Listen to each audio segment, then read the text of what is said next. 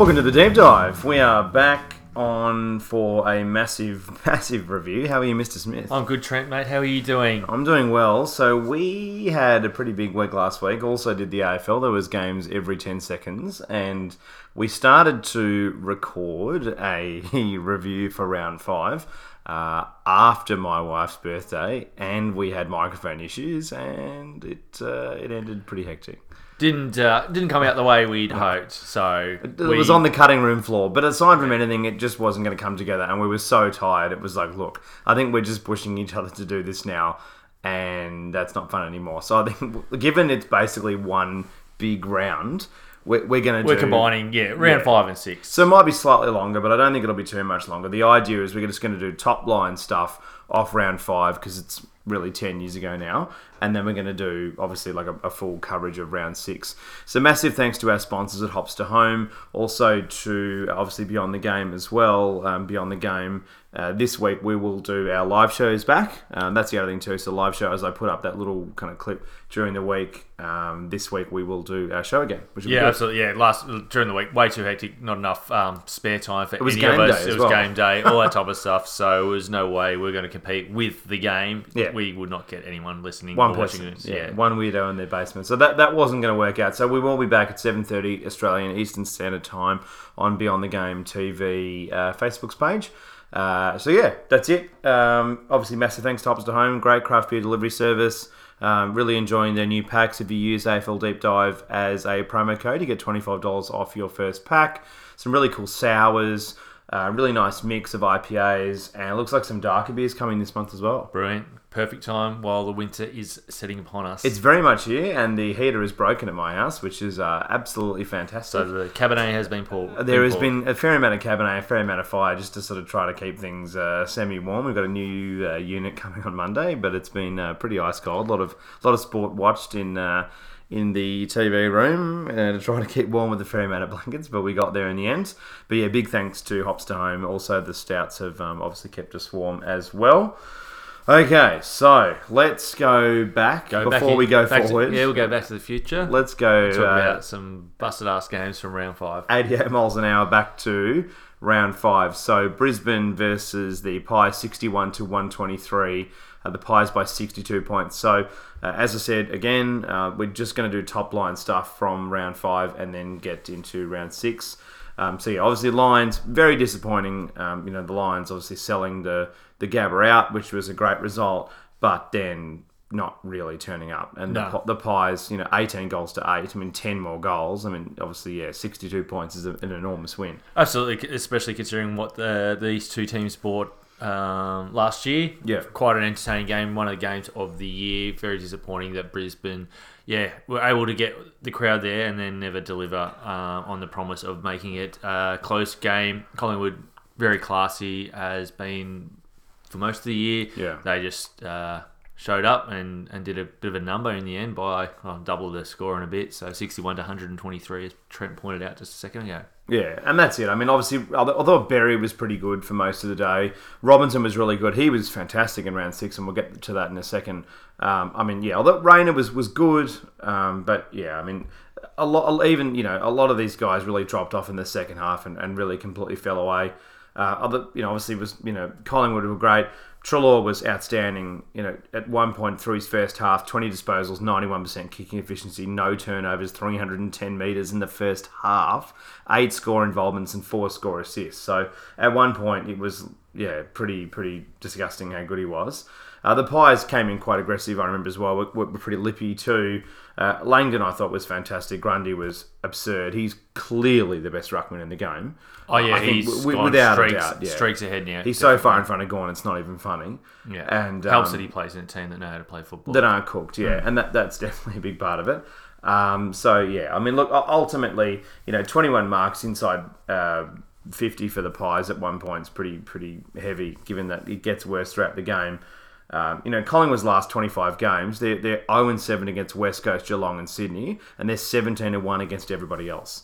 So, I mean, ultimately, and this was so that was at round five. So, I mean, obviously, Essendon would fall into the everybody else. So, they'd be 18 and 1 now. Yeah. Because uh, that, that Anzac obviously falls into round six. So, Yeah, look, uh, look, Collingwood are a very, very good side, and at some point they'll start. And they've been so close to Geelong; they were pretty unlucky to lose that game. They'll, they'll start, and Sydney, they're going to beat Sydney this year Yeah, you would If think yeah. easily. By a long way. So, and I think Westport, we just, we just actually, so this is, I should have said off the top. So this is Sunday, the twenty eighth of April. Uh, we're recording this after we watched the uh, Cats West Coast game, and West Coast looked pretty average two weeks in a row. That's the reality. I mean, that, that they do. I mean, Yeah. that, they were pretty average against Port too. I agree. Yeah, so we'll, we'll get into that very slightly, but we're obviously going to cover that pretty heavily in round six. Uh, yeah, so I mean, they completely shut the Lions down at stoppage. Um, if you didn't see this game, you know, only 37 inside 50s to the Lions is, is pretty average for the entire game. That that's um, that's not great. Uh, you know, and, and the Pies as well completely capitalised on on you know a lot of skill errors as well. I mean, that that's one thing I remember from this game. Yeah, absolutely, and it, it kind of guess in a lot of ways showed that the Lions are still a long way back from the, the leaders of the AFL, like the, the top end teams. Yeah. and hopefully when they come up against uh, whether it be Geelong or the Giants or whoever the, it may be their next big opponent, hopefully they can come out and show a little bit more because even if they play finals, get to the finals, and obviously it's a long way before we talk about that type of stuff. They've got to show a lot more than what they did against Collingwood to be able to be any type of threat. And look, again, they are still young, and they're probably going to have these games from time to time. But it's I'm not going to come up with excuses for them, and Fagan is not going to come up with any excuses. He would have been very, very uh, livid with the display because they just they lacked intensity throughout the game. Uh, yeah, there was players missing. Like they just didn't come to Yeah. the, to the game at all. They responded a little bit to some degree. We'll talk about in round six, but obviously, yeah, against um, Gold Coast. So yeah, that We, I, I, yeah. Anyway, um, look, the, the one other thing I want to talk about very briefly in this was the score review uh, was cooked. Uh, again, of course, uh, I don't understand why. Uh, what's with this Edge technology? So we were introduced this AFL uh, Snicko, which is called uh, Edge or Edgeo, as some people have uh, branded it. So, old mate Edgeo, uh, if that technology exists, why are we not using it? So, the AFL actually came out after this game and said that two goals that were credited as goals to Collingwood were actually points. What, what if Collingwood make top four by a minuscule percentage? We will look back on that game. It's true. Like True. They, they publicly came out and said, "Oh, look, there were two goals." so this is why Is this a I- professional league or, uh, See, I would, league, I or would, is this a joke? I would remove all of that technology because of that very reason. you either have it or you don't, and it works, and you use it all, and you use it all, Yeah. or you don't have it and forget about it. and just allow people to make human error. What am I missing here? Like we spend a lot of time. You and I watch a lot of NBA. We watch a lot of. I know all, all Yeah. lots of sports have their issues, right? So, but this makes it seem like a bit of a basket case in comparison as a worldwide professional sport. It's clearly not at that level. Clearly, with stuff like this going on, that's absolutely ridiculous. Yeah, absolutely. There's no other way to look at it. if it's there and it's usable, and as you said, it showed that it's going to make a difference, use it and use it with all the other technology, or scrap it all because umpires are making mistakes, players are making mistakes, humans make mistakes, and we either accept that as a game, as professional sport, Yeah. or we lessen that, especially for goals and out of bounds and things that make a difference with who gets possession and, and the final result, then yeah, absolutely bring it all in. Well, my understanding is that Seven don't actually have access to the footage. So apparently, Seven can't just draw up the footage. Apparently, they can only access the footage if they use the footage. So unless the umpires actually access that footage, Seven can't or Fox can't actually access it. And, I, I, and that's not like. Uh, but I've heard that on the grapevine. I- I've heard that from some pretty re- uh, one one particularly very reliable source that works for Seven. I, I cannot believe that. That seems absolutely ridiculous. So, what wouldn't the whole idea be to integrate it so that you do have a Snicko type thing where that's I- just anyway. We'll have to keep moving. Yeah, obviously, I- I would have thought we're on so, one game but- in, but that seems absolutely ridiculous. And we spoke about this in the preseason that it seemed absurd, and it seemed really half cooked again. Again. That the, um, the the umpires and the AFL were, were trying to bring something in that was just completely uh, anyway. Anyway, Uh, North Dons. Uh, so yeah, that, that obviously Brisbane got hammered, but yeah, they kind of bounced back, and um, Pies continue to keep winning, which we'll talk about. So North uh, got pretty pounded by Essendon, not a very good game, fifty-eight to one hundred and sixteen. Bombers by uh, fifty-eight points. Not a great game. This is not really something to really spend too much time on. I would have thought. Um, no, a team that's what do you up think, mate? Anything? Oh, Same, much of the same from um, where the clubs were the week before. Yeah. North Melbourne continue to struggle. Uh, they don't have a game plan. So many turnovers too. It was just ridiculous. They've, they've got no trust in one another. No. They really don't know what type of brand they want to um, play. Like I just said, Essendon came off a, uh, a pretty good win the week before, Yeah. and obviously um, are a much classier side. Uh, they are e- easily the fastest team in the competition, in I my think so, opinion. yeah. And now that uh, some of the bits are are starting to gel. That that speed, um, the precision's coming along, and they look super super dangerous. Uh, obviously, not a big gauge to go on against North Melbourne. North Melbourne are probably, along with Melbourne, my big, biggest disappointment. I didn't expect them to be super uh, a super good team this year, but what they've dished out and thrown thrown up at the moment is is far from satisfactory for AFL level. Yeah, Ben Brown looks horrendous as well. Um, let, let's be honest. Uh, so yeah, he looks completely terrible uh, again, and he was terrible again the following week. So Yeah. not um, not good at all. Uh, offensively, they, I think they just look completely lacking structure, uh, and then also their overlap run at times is just you know ultimately they they attempt it and. I mean, yeah, it's it's their, their ball awareness is just so poor. Like it, it- as you pointed out, it's like they just don't know where everybody No. is Uh, consistently. Their structures are all over the show. Yeah, And what they brought into the club only Everywhere, pre-season, they're not playing the not- style of football that helps Yeah. these outside runners. no, and that So and that's exactly crazy. it. Yeah, and they brought in these outside runners that, that hasn't worked at all. Yeah, I guess the yeah. one thing, and I'll, I'll probably talk about it more when we get into round six, is uh, Goldstein seems to have recaptured a bit of form. He seems to be really, really good. he in, looks in better, and he the was good against the, in, in the following week. Yeah, so yeah, when we when we get into round six, I'll, I'll, I'll definitely Yeah. be talking a bit more about him. But No, other than that, there's not a lot to like about um, the Roos at the moment. Lots to like about Essen, Dylan Shiel. Uh, finally, looks like he's uh, fitting into their game style and game butchers plan. the ball like no tomorrow, like in the Anzac Day. Gets plenty of it, but Butchers it. uh, go back and have a look at his stats. The, except for those last few minutes, he was brilliant. I watched the whole game. I think he butchered it all day, pretty much. He was pretty bad in the Anzac Day Okay, game. we'll I- wait till round next round. you reckon he played well? Oh, in this game. On that game? Yeah, yeah, sorry, sorry, I thought you were yeah, Anzac yeah. Day. No, Sorry, no, sorry, no, no. we're not quite there. no, no, no. I, sorry, I didn't realize you. I thought you were kind of looking Oh no, to no, Shiel no, no, in general. no! This game in particular, yeah, yeah, yeah. You're right. No, hundred percent. He was better in this, and then he then he was Joe the Butcher in the next one. Yeah. I thought. Anyway, I thought he was pretty bad. I mean, Ziebell obviously was disgusting in, in this in this game. Uh, yeah, no good at all. And struggling, struggling. bit, bit better the next week, but still not great. Um, but issues everywhere for North, as we pointed Absolutely. out. Uh, backline looks cooked, and uh, that I mean that run off half back. Uh, I just- that, that Essendon have. This, this is nothing that North could do. This, Yeah. this is gen, nothing. Having Hooker back, uh, Hooker and Hurley are probably one of the best uh, one-two defenders. Yeah. in the comp uh, going around for any team at the moment. They just they work so well and they give so much uh, drive coming out of that deep back uh, defense, and it gives uh, players like Saad, McGrath Mm. the ability to run and run and run. Yeah, so they, they look good. I like Anderson's game. I mean, there were there were elements. I mean, obviously Cunnington tries, but I, I liked and you know, but for me, I quite liked Anderson. I thought he was really good. He just brings a bit of toughness to North, which I think they're really lacking at the moment. But Yeah. yeah, he's still still not great.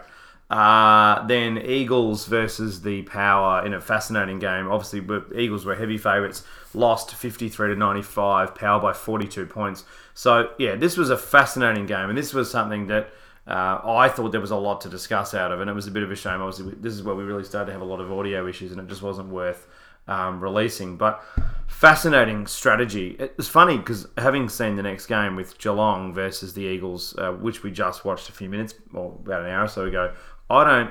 I I mean, it's fascinating that Geelong didn't use this tactic. They didn't really need to. But Power used this tactic in this game to beat the Eagles by taking. So the key to beating the Eagles is minimising their marks, and that's that's what Geelong did just gone as well. But that they're just a much better team. I don't think they really needed No. to do that. But power, it was fascinating. So not Especially coming after that shock loss to Richmond Yeah. at home the week before. It was only a few points. I mean, they were very good in that game. Mm. I mean, they were a little bit unlucky to some degree, but you're right. Yeah, that was that was still a shock loss, 100. percent Particularly with all the the Fab Four, if you want to call them that, for Richmond. yeah, a lot of outs for Richmond. their four yeah. best players. Yeah, well, ultimately, probably still their four best players. Um, but what I what we discussed in that episode gone was that um, literally was that Powers entries into inside fifty going ground ball in. So instead of going high, just take the mark. Take take McGovern out of the game. No no high balls, nothing. So Yep. just come in scrappy, flat kicks, and it worked. It completely worked. And it, it completely took notice from the, the rest of the AFL. I mean, that, this was something that was an absolute masterclass of coaching and execution. I thought it was fantastic. West Coast just couldn't get any intercepts. And that's the thing, they absolutely dominate that part of the game. And they, they had no ability to do that because A, they had no idea where the ball was going to go, but B, they had no idea they were going to come with these flat pancake Pancakes. kicks coming inside 50. It was fascinating to watch. And early on in the game, it was, what's going on? Initially, it was like, are they Shanking it deliberately. yeah, initially I was like, what is happening? And then as the game went on, I was like, hang on, this is a tactic. There is no way they're making this many errors in a row. And he's that top. And he's that top. It's the, the Hinkleys and the Ross Lyons of the world that you sit there and you go, oh yeah, they, they might do some cook things occasionally. And you sit there, Mm. oh, how do they keep their jobs? And then they, they look at the game very very differently. to Dean so Baileys and- yeah. yeah. And they sit there and go, oh, hang on, if we stop that, but we do because I mean, no forward in their right mind is going to love getting the ball at their ankles as a delivery. They're going to want to uh, lace out uh, on Yeah. the lead and all that type of stuff. But if you make a, an argument for it, which obviously Ken Hinkley did, and they they all buy into it, it worked. And yeah, obviously, I think a lot of other teams that probably don't rate themselves as classy as West Coast will try and implement a very similar tactic moving forward throughout the year, just to see if they can. Uh, get an upset win against the Eagles, or, or, or put them off their game at, at the very least. Yeah, hundred percent. I mean, the power. The other thing too. This this is a game worth discussing. I mean, power as well uh, handled the conditions so much better as well. I mean, they handled the so it actually rained in this game. If you're not aware, um, it, it hadn't rained in the west for some time. So that these guys hadn't played in the wet for a while. It had rained recently in Adelaide. So uh, it's it's yeah, it's, it was a fascinating game. And uh, you know, Eagles only thirty seven percent of time inside forward half. Like they- they're just completely removed. You know, look, it, it wasn't just obviously this this tactic of kicking the ball flat. It was also that Power were very aggressive early. They hunted in packs. The kids obviously stepped up again, and then again in round six, as we'll talk about. But yeah, the, the last five quarters for the West Coast Eagles at, at this point of this game, only eight goals. And then what did they get today in round six? It's horrible. Like, I mean, just while you're looking that no, up, yeah, yeah. Um, it could have been much worse. I mean, Wow. there was 30 scoring shots for Port Adelaide compared to a, a miserly So they're 10 13, 10 goals. 13 from West Coast. When we're talking about a team that's got 13. darling, oh yeah, no, buddies against uh, West Coast, uh, against North, the Rouge, yeah. Um, but it's it's it's a far far cry from the, the West Coast that we saw last year that could just score at ease. I mean, I think I still, yeah. Obviously, we've we've just seen two not great performances from West Coast in a row, but it feels like they're going to probably come back. Petruccelle's last couple of weeks. Wow, we who, where's this kid? Oh yeah, I'm from? definitely not writing them off. There's too much No, no, no. And, and they have too many games. Lycett was great again. Yeah, Yeah, no, definitely not writing them off, but troubling uh, and concern. And there's some concerns there. They've got to come up with a different game plan to be able to uh, nullify when teams outdo what they want to be able to do. So, Well, they got they got smoked again, so that, that stat gets even worse, as I as I called out before. I mean, it's pretty pretty concerning. Um, yeah. Anyway, so look, yeah, they, they just defended pretty poorly as well. The Eagles all day, and, and then kind of went into their shells and, and didn't sort of they weren't able to readjust, which is no good. yeah, definitely had a, a few too many beers after the premiership last year. By the looks of things. Yeah, I, I think so. So But that's all right. Plenty of time left in the season to make amends. They're only just out on game, and the percentage is what's hurting them. Yeah, moment. that's Yeah. true. Rozee was fantastic as well. Obviously, as I said, the kids were good. But Yeah, kids have been better. great for yeah. Port. Uh, keep moving. So Giants versus the Freo Dockers. This ended up turning into be Great game. Great we game. thought this would be a busted ass game, but this was a fantastic game. Can you believe it? Freo beat the Giants 82 106. Freo win by 24. they scored over 100 points again. Again, so they did both. So they, they on top of that, they got the 100 and they beat the Giants in Canberra, which, Which- is extremely difficult to Absolutely, do. Very rare. Giants in Canberra is like Hawthorn in uh, Launceston. They Except the Blues. No. Yeah, Well, you we you- very- they nearly did almost, almost lost, almost lost. Um, but yeah, Giants very rarely lose at Canberra. It's uh, it's a bit of a another fortress that they've got. Obviously, their home ground out in Western Sydney, Old Fortress, Stadium, yeah. and they're very hard to beat. And look, they're just starting to uh, well. Very unusual that they lost this game because they were starting to uh, hit their straps, and we'll, Yeah. obviously we'll talk about how good they were Against in the, the the Q clash. doggies. Yeah. Yeah, Oh, and they were great against the Dogs a week before, absolutely. But yeah, kudos to Ross and the boys in purple at Fremantle coming across town. You mean the, the Q clash? Do you mean the, the Sydney clash? The bridge oh, clash? sorry, the Bridge Clash. Yeah, I was going to say, they don't play in there. no, no, no. I was thinking QBE. but It may as well. eh, yeah. well, that yeah, well that that's true. They may as well be in Queensland, Western Sydney. No, That's exactly right. right. It's that far away. um, but back to the back to this game. Uh, the Dockers, Good obviously, game. I liked this game. yeah. Uh, Warm day, and it really Warm affected day. them. Um, obviously, Monday was his usual uh, good self. Taberner Uh, Matt did everything. finally, yep, came out. He kicked it out in the shell. full and kicked an amazing goal. He did Abs- everything. Did everything. Uh, Literally. Yes. Um, who else? Uh, Hill was pretty pretty good. Conca Uh, was Waters. Waters has been very consistent. Yeah. Um, You mean Brandon Walters? Walters, sorry, not Waters. He, he used to be there. He was a long, long time ago. um, he played off the half back line. Pavlich was good. Pavlich was great. Yeah. Uh, who else? Uh, Brandon Matera was very good. as Matera well. was, and then well, he kicks five straight the next week. He's Yeah. been great. Uh, Alex Pearce, I thought was fantastic down back. This this was probably my heat check from round uh, five. If I had to give one now, it's hard to look back, but I think off the top of my head, that was what I was going to do. Uh, he was fantastic. I generally, I'll be honest, I do kind of do it off the cuff throughout the episode. I don't kind of, I kind of think about it. Yeah, someone's go, I remember that guy. That's he was right, that great." guy. Oh mate, no, Yeah. no, I do think I about know it to some degree, but I have kind of two or three. But and so I was gonna- sometimes they could be the like last half a minute. dozen, yeah. Uh, that's true. Well, Whitfield was sickening, and that's going to be fascinating to see how he's going into round seven because of the call kid that he got in round six. Uh, old mate uh, Whitfield terrorises the stoppages. I wrote in my notes. Yeah, he was amazing. Uh, but yeah, Freo's midfield's actually genuinely becoming really good, and we'll talk about that in round six.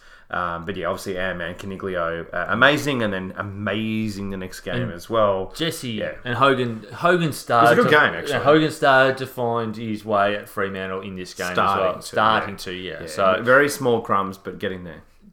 yeah, Tiny he's crumbs. crawling again. Yeah, Yeah. Uh, uh, but yeah, look, this was a bit of a hard game to watch in, to some degree in the first half because it was quite defensive.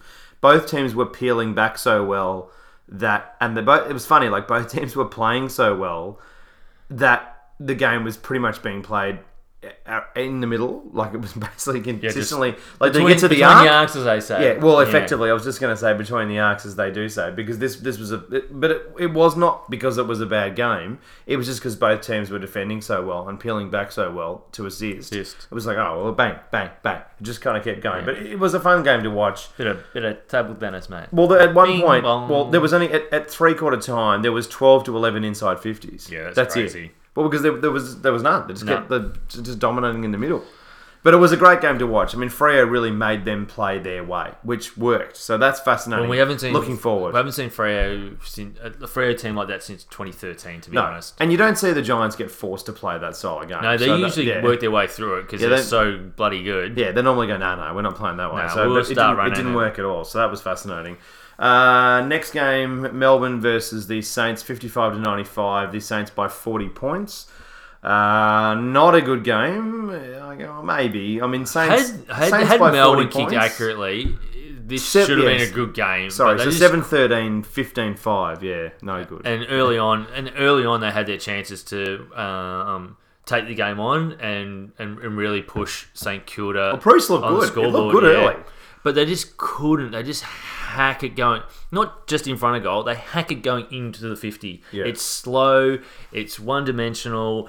Uh, it's it's unpredictable for both Melbourne, the players, because they don't know what's going on. Yeah. and unpredict and, and kind of uh, predictable for the opposition because they just read it. It just comes off the, off the foot, or it gets shanked, or it just it's very unclear about what Melbourne are trying to achieve out in the game. Whereas the Saints have been a revelation so far, and they just mopped up. Well, and they- and they run Yeah. and run and run And run. and, and their forward line looks pretty potent. Membrey and uh, who's the other? There's uh, Membrey, Membrey and there's the other one, Bruce Membrey, and Bruce Bruce. and Bruce. Uh, I and like then, and then you got, then I, got I like Canberra. and then yeah, and Canberra's gone mad. Is mad. No, No, they're no. very good as key as key pillars, and then you've got uh, obviously Lonie and Lonie, who um, will be back next week. So uh, Tom Browne reported that he's out for six to seven weeks, which means he's playing next week.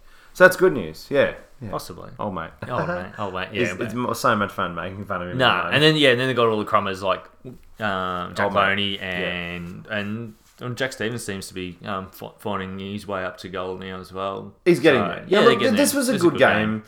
Uh, ish. yeah. In, in some regards, uh, It wasn't a, you know, well, I don't know. It was okay. I mean, the Saints, yeah, the Saints forwards were working so much harder. The Saints were so much.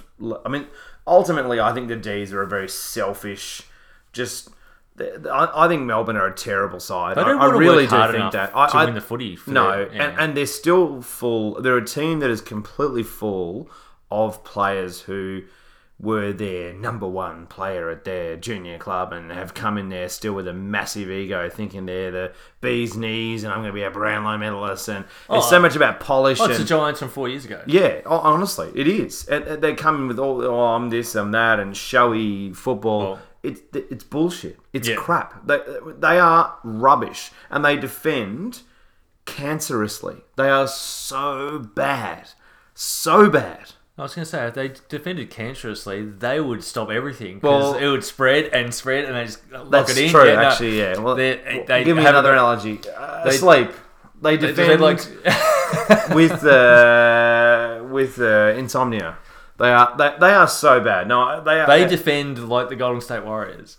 without any, but they can't score. They can't At least the Golden State yeah. can bloody score. At least get old mate Durant get fifty. Yeah. then you're all right. Uh, they don't have an old mate Durant. They, at the moment, they look they look so far from Durant. It's not even funny. They No. got nothing. So anyway, look, Yeah, look, that they- com- and that's what compounds it. They're, they're bleeding goals, Bleeding. hand, bleeding, absolute just open open wound that's gushing out blood, and at the other end, they don't know where the big sticks are. yeah, and the D's have conceded. Like, there's been multiple quarters this year where they've conceded eight plus goals. That is absolutely crazy. What's happening? Who knows? Well, And- Frost. I mean, that's the thing. He would Frost not is- be playing in the side. He's only in the side because they don't have uh, Lever or May, May. and Levy. Yeah, exactly. So Newnes, I thought was was was good. Um, you know, Billings, I think, is starting to become the player that everyone kind of thought he would be. But the great thing was the Saints so much effort, and this is why I got sucked into bloody tipping them to beat the Crows, and they fucking fell apart. Anyway, Yes. Uh, so, but yeah, D's again so low scoring. This was a team that had massive scores, and again, fifty-five. What a busted ass! They're the bottom of the ladder. What is going on? God damn it! It's so frustrating. They're the worst team to watch in the league. I'm not kidding. Who's worse to watch than than Melbourne? They are so No, I, I, I don't disagree because I don't have the terrible. I mean, North are pretty horrible as well. But the thing with North, Oh. at least Higgins, some excuses. Well, and who Higgins, have they got? But Higgins and Cunnington, you can watch because they know how to play and they, they go hard at the ball. It's just after that, there's, they've got no one to give it to. Pollock apparent, occasionally pops up, but nobody at Melbourne seems to want to do anything for anyone. no, they hate each other. It's so selfish, and that's Yeah. what was the stark thing in this obviously, game. Gawn's still a good tap ruckman, but he- he can't continually rove off his own tap work. That's Gawn's in terrible form as well. That doesn't help either. So- let's be honest. Anyway, we better keep moving. We, Yeah. We'll get into Melbourne even harder. Busted probably. ass. They're they are a full on busted ass. Uh, Richmond versus Sydney, eighty nine to sixty seven. The Tigs getting it done by twenty two points. A little bit flattered. I think the scoreline for the Swannies there. So 11, uh, sorry, 13, 11 to 10, 7. very workmanlike from the Tigs. Not Well, not the yeah. usual polish, uh, uh, and that we don't rate Sydney at the moment. They're they're, No, they're looking we- they're looking we almost were as bad lynched as for yeah, it, almost looking as bad as Melbourne. Yeah, no puns aside, we, we were nearly lynched for it, and Yeah. and it, we anyway we were right. Anyway, so far so Oh, good. But yeah, that, buddy. Tig- Tigs. This was uh, this was the win that the Tigs probably just needed um, after a, a really hard fought win after Port, at the Port, at Port Adelaide the week before. Yeah, just going about their business, starting to uh, gel very well in the back line, and we'll talk about more about that in round six. Mm. And things are starting to come together there. Sydney again competitive for one, maybe two quarters. They are old and they are slow, and they rely on too few players like Papley, Heaney, mm. and the like to do all the work. And it's just yeah, it, it, it's it was always going to happen at some point that Sydney would have a year where they needed to either almost completely bottom out or rebuild on the run. And I think I think they know they're rebuilding. Yeah, I don't think people. I don't, they haven't been public about it. No. sorry to cut you off. No, I, I yeah, I think that's that's pretty much. I, I heard that pretty heavily. Yeah, it just ha- it was inevitable. I mean, it- they've still got some senior older players in, in their thirties that are still very good. Don't get me wrong, but they've just got too many of them. Yeah. and they haven't been able to bring in enough young players consistently. Yes, there've been one or two here and there, and obviously some people will go, but oh, they bring in a new player every week. Or, that's good, but how many games have they played? Yeah, 10 here, 5 there, that's fine. Yeah, well, they're It's bringing not until in- they have 30 and No. 40 games that they really get a taste they're for bringing. AFL And, football. and to be fair, I don't. I don't. I'll be honest. I don't think this next group. They're not top flight. No, I, I I know they got lucky with Heaney, but I, I don't really think this is going to keep happening. He's a one in a hundred type player that He's a he was very, lucky very good to get to come yeah. through the academy and Yeah. could have easily gone to rugby or Well, he- taken up he- surfing. he- He's just one of those complete athletes. Correct. Yeah, I mean he was going to go top ten NRL draft without a doubt if he had gone that, down that path. Yeah. Um, anyway, so uh, no, you're you're 100 percent right. You read this well. Um, yeah, look, Grimes on Buddy was was good. Uh, I thought Broad was fantastic on Buddy in this game. That's another thing I, I really want to highlight. That I thought Broad was excellent. Didn't hear a word spoken about it, but I thought he was fantastic. And he's been maligned over the last couple of years. As Yeah, well, well, so- you know that's the thing. I think we actually watched the games, and I, I that was very clearly uh, something to talk about. Um, other, you know, Richmond he played the game very aggressively all day, which was good. Uh, the Lynch was pretty good. Um, yeah, I mean, look, Higgins. You know, the thing I like about Higgins is he makes a mistake, but then two minutes later, he's he's he's doing the best thing he can possibly do. Oh, the thing. absolutely, yeah. Like he stuffs it. He's a young kid, obviously, and that's fair enough. And that everyone's going to make mistakes. You're not, you know, no one's, you know, you're not, not everyone's Judd comes in and dominates. Like No. the reality is like that. That you know, most people are going to come in and build. And yeah, he, he was fantastic. But he does. He doesn't drop his head. no, he, never, just goes never goes, all right. never I lets it need get internal, I need- yeah. If, yeah, if I do something wrong, I have to lay a tackle Yeah. or get a And he- smother or he, just he does it pressure, every pressure. time. It's exciting. Every I time. almost like seeing him make a mistake because I know something cool is about to happen. Like I did said, I, I, I, he's one of my favorite players. He's fantastic. Uh, Lambert was amazing, as we always constantly say. He's amazing. Uh, yeah, I mean, look, you know, you can keep going about this game. Ellis, I thought, you know, yeah, look, we, we yeah, but I mean, look, Sydney. I don't know. It's just going to be a tough. Yeah. They're going to be competitive in every game at some point. I, I just they so dropped far, some of they- yeah, old so far, players recently. They I, just I haven't know. shown enough to be able to put four quarters of really good football together. Even 10 or 15 minutes in each of those four quarters to really push the top end of town uh, teams. They're going to be competitive against some of the bottom or lesser teams this year. And yeah, I just I just don't think there's enough uh, gas in the tank uh, across all the lines to be to be a, a, realistic final uh, contender. And I think we're going to see a lot of games like this where yeah, they, they, they'll push teams and they'll get within sort of that three to four goal, but just the, the polish and, and the speed and, and exuberance that some of these other teams have got, I think is just lacking at Sydney at the moment, which it's a shame, but it's inevitable. They can't continue to play finals, and they've played 21 of 22 finals in the last that many years, so it's pretty good going. Yeah, Edwards off halfback has been um, a fantastic move. This is something I've been wanting to talk about for a while. Um, this is again something that I again I haven't heard talked about much at all, but I, I think has been a, a great move. Obviously, with Rance coming out, they've, they've needed to kind of because he he almost makes up two players in terms of his ability to uh, run and carry and you know remove out of defence and just you know take care of an opponent w- without fail. He, he that that has been a genius move, putting him down back. Absolutely, yeah. And I, that's something that's been completely un. I haven't heard anyone talk about it. He's been fantastic. I think he's captained very well as well, uh, with Cotchin out too. And now, well, he's going to. be Yeah, he's a natural He possibly leader. will continue to captain, I'd imagine, with Riewoldt um, now being injured after because he's looking at bloody six weeks, so not good. Yeah, so you would yeah. think, uh, unless Cotchin makes a re- uh, He's, remarkable he's two comeback, weeks away. yeah. Yeah. Yeah, well, I heard some talk maybe this week, but uh, why if they're playing I really good football without him, there's no point. Uh, yeah, and I Got the he- dogs at Etihad. They can win that game. Yeah, absolutely. Yeah, and uh, yeah, he has. Uh, again, he just one of those players that goes under the radar, doesn't Yeah. get talked about that much. And as you mentioned, no talk about the influence he's had since going off, uh, getting back to half back. Yeah, Yeah. hundred percent.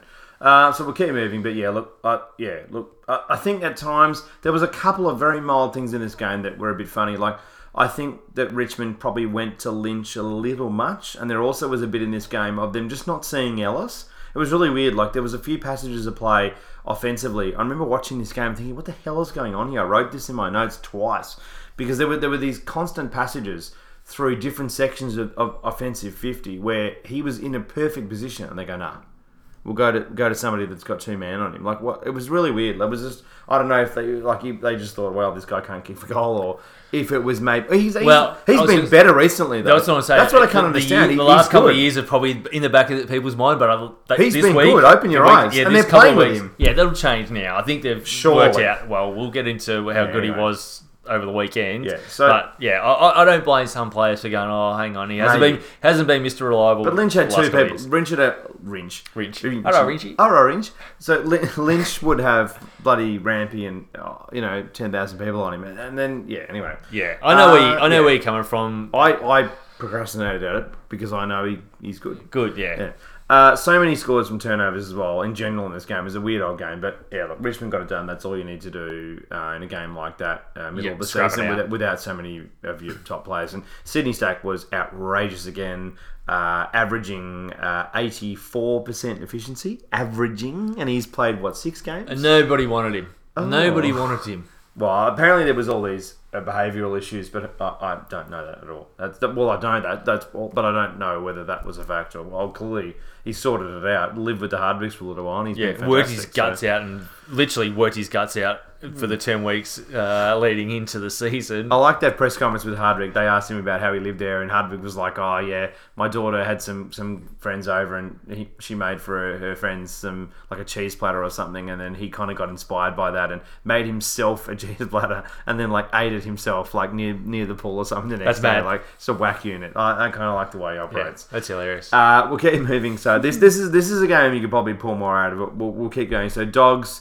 uh, Blues 57-101. Blues by 44 points. Can you believe it? The Blues uh, make 100 for the first time in 4,999,000 years. and surprisingly enough, they get a win. And win as well, on top of that, getting the points. Uh, the dogs were sickeningly uh, inaccurate, Inaccurate. all day. 7-15 is disgusting. Uh, 15-11 is a lot better. So Bont v Cripps is... I love that. Eye candy. It, it's It's amazing. footy candy. Foot, foot candy. Um, I um, the, very funny. I thought the Blues were really good at isolating uh, McKay, but then also creating the wrong opponent. So drawing opponents off because there was so many times where it was hysterical. Where McKay was on Caleb Daniel.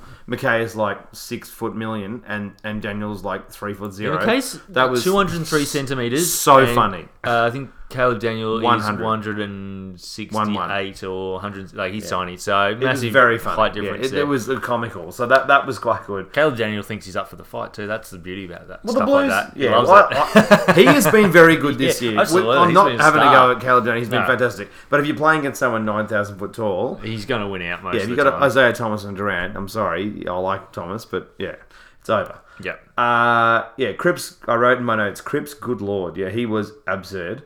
Yeah, Walsh was uh, phenomenal that game Walsh, as well. wow, we I wrote as well. Yeah. So dogs, dogs in front of goal was disgusting, as we said. Um, you know, Blues just used the ball so much better. Um, yeah, they, they blew their chances a little bit earlier, like the Sydney game. It did feel like that could be because they played Sydney earlier in the year, and I thought, oh god, not again.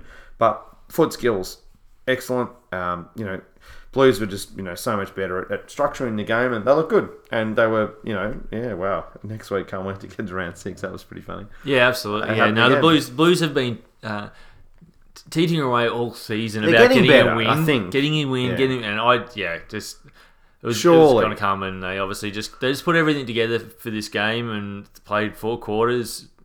Were super uh, super attacking. They were hard at the footy, hard at the contest.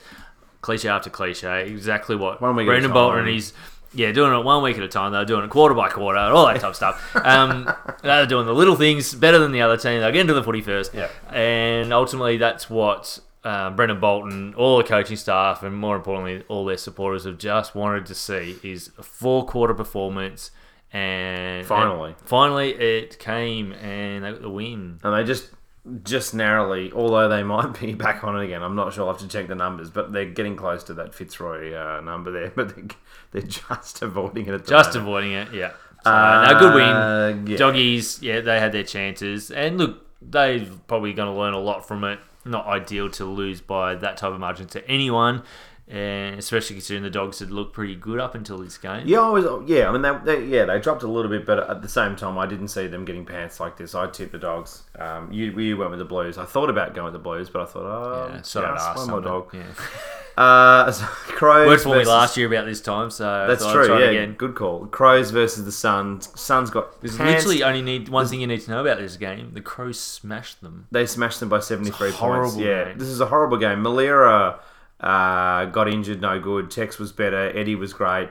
The Crouch boys everyone and got up. Sloane were really good. Sexton was terrible, really. Uh, six goals, 10. So the, the Suns were sickeningly uh, inaccurate. And, you know, Sloane just took the game on. It was great. That's Yeah. it. I, I, And so I- did Eddie in his 300th. So that was the they 300th just game, celebrated, yeah. So, That's it. but it was a horrible game if you're a Suns supporter or a supporter of football in general. Yeah, and I think the, some of the, the only thing I would say is a few people were like, "Oh, the the Adelaide, uh, the giant of the competition is awoken." Yeah, they beat the Suns. I'm Beat not- the Suns. the Suns are a good side, and we, we do like talking about the Suns, but I'm not quite sure that, that this is the sleeping giant. No, I think no. this. I think the Crows are okay. Yeah, look, They're this might be their this might be their stepping stone for the rest of the year. I'm not convinced because the Suns, as we'll talk about in round six as well, are starting to uh, come back the pack where they belong, where everyone thought, uh, and the Crows have got a bit of catch up to do. Looking better, and obviously it will take a bloody 60, 70 point win any day of the week, regardless of who the You uh, who, yeah, yeah. But let's um, compare apples with apples, and the Suns are not a Geelong or, a, or a Pies or Giants. So I'm not uh, I'm not jumping on the Adelaide bandwagon just yet. No, not at all. Yeah, I need to see some proof. Yeah, Which and likewise, I don't- I want to see likewise- them beat good teams. Yeah, and likewise, I'm not writing the Suns off from having more wins this year. No, I think they will. Yeah. They will win more games. The Yeah. Suns are a good side. They will win more more games. Yeah, just, it was just horrible game No. to watch. terrible, disgusting. That was that was the worst game of the round. And there were some pretty bad games. Uh, Monday, Easter Monday. So Hawks versus the Catters, ninety to one hundred and thirteen. Cats by twenty three points in the end. God, this feels like a million years ago. This is only six days ago, and this feels like it was like five thousand years ago. It does. Uh, good game. This was a good game. Yeah, I thought so as well. Look, they generally bring together a good game, um, regardless of where both teams are sitting in the ladder. The margin ended up being uh, a little bit more than it has been uh, in most of the recent Easter Monday games, but clearly uh, at the moment, that's where the two teams are. The Cats are a much better side, much more balanced. They've got um, more weapons across all the lines. Hawthorn still trying to get some more senior players back. But they jumped them early, and we thought, oh, hang on, we're going to have another classic here on Easter Monday. Uh, but the Hawks, yeah, just did not have enough um, Firepower. firepower. Um, they lacked a lot of composure with uh, the number of buddy. kids, yeah, and, and obviously the midfield uh, is not anywhere near a as little bit inaccurate as well. Yeah, a lot 13 stuff's 12 to uh, 17 11. Yeah. so- Especially when McEvoy was probably better, the better of him and Stanley, and get, getting the uh, the pill down to the midfield more regularly. But yeah, I mean, when you got Dangerfield, Selwood, Constable, Ablett, so many players coming through that are all class, uh, fairly classy at Geelong. Um, they're going to be a hard team to beat, as they've shown all year so far. So it, look, Yeah. it was an entertaining way to finish the round. Much better game than probably nine, uh, seven of the other games. So yeah, it was good. It was entertaining. Good game. Yeah, Selwood, I mean, yeah, this is fascinating. So on the wing at this point, so he had played uh, 1% on the wing and then he went to 60% uh, this year. So last year, 1% of his game time was on the wing and now to 60. So just to highlight how much things have changed. But yeah, we will get into the Cats and the Hawks, uh, obviously, with the two games just gone uh, on Sunday, which we both saw. But yeah, weird old game, but I, I quite liked it. The Cats went inside 50 with confidence. Uh, Henderson fantastic. Yeah, he was brilliant. Taylor swung forward as well, which was really good. Um, yeah, Mira down really killed the Hawks though. So th- that's the thing. I mean, the Hawks did push late really well and kind of push for the classic, which was great. Um, but yeah, no Stratton just murdered them. Uh, that's the thing. I mean, ultimately, I think the Hawks were pretty gallant. You know, a lot of outs. I mean, yeah, no Berg, no Burgoyne, no Strats. Uh, yeah, just No Strats. Auskick. No Auskick. Yeah, ter- terrible. Um, the Cats just controlled the play as, as a result. Um, you know, Clark, I think, is improving.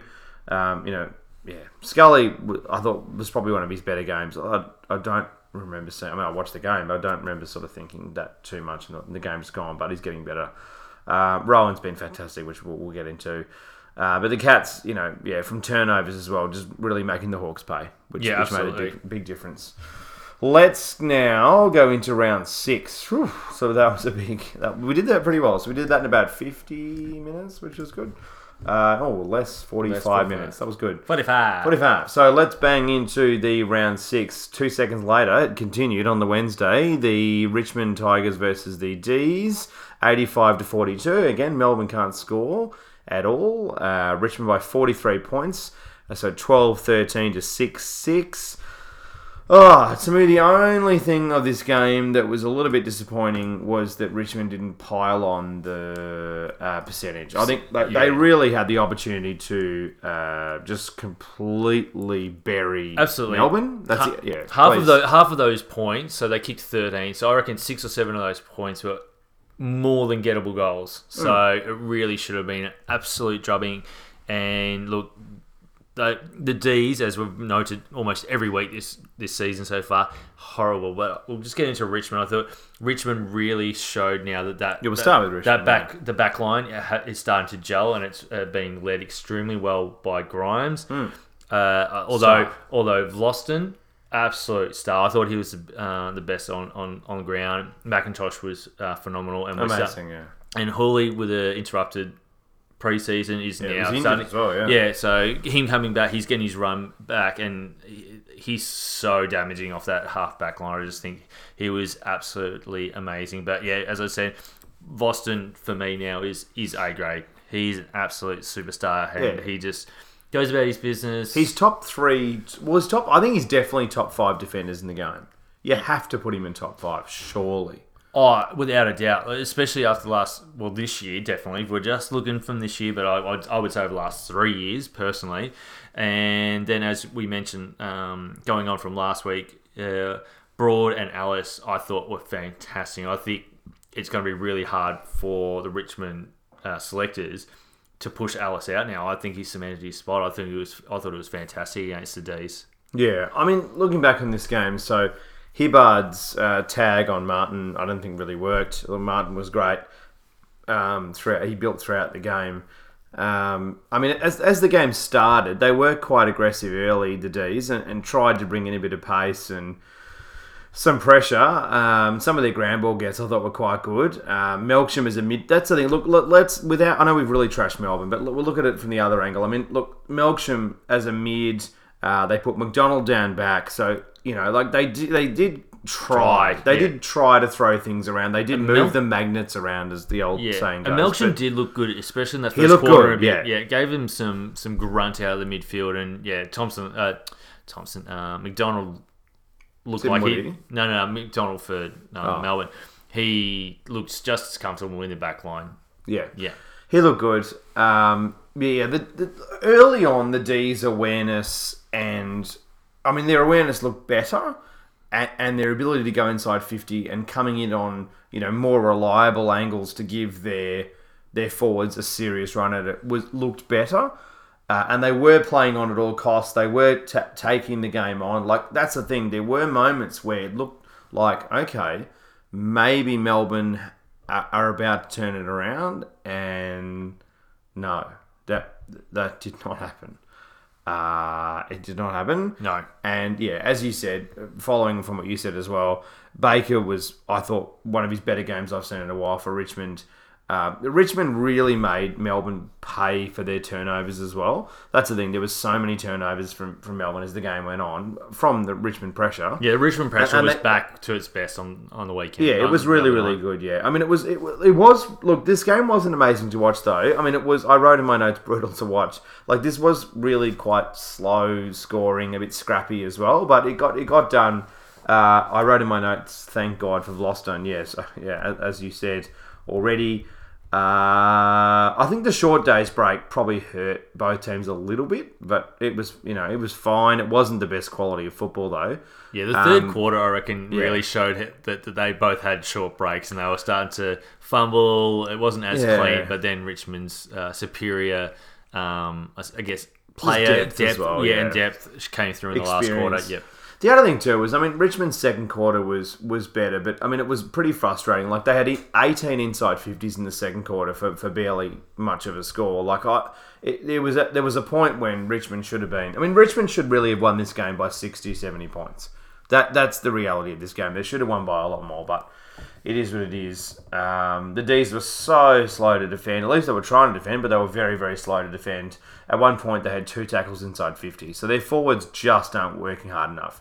Again, um, uh, they they did this. This you were going to say something? Oh, I would say that the whole team at the moment, but maybe the whole one or two guys are not. but- they're not working hard enough. They're not Yeah. running and chasing, and just doing those real little things that you you, you just want to see if your team's not in front or not playing the best footy or whatever the case may be. When they're not doing the things that you'd expect, this is the type of stuff that you just as a supporter of football, um, you want to see them chase and just and, and get something out of the game, but they just do not seem to No. want to be there for each other. And they tried a move that did work with uh, Gawn going down back. It did kind of put a plug in the hole to some degree, but then they got completely smashed in the centre. So it was just it was it robbed Peter to pay Paul, as Yeah. you would say. Um, it just didn't work. So anyway, uh, the D's were pretty average. Um, you know, they kicked one goal. You know, since the twenty. So th- at one point, so they they had kicked one goal since the twenty-one minute mark of the first quarter. Like it, it there was just there was just no man's land for ages. It felt like. Uh, and the only D's goals at one point were really gifts. Like there was a there, that's the thing. Lewis looks completely cooked. I don't, I don't know what they're going to do there.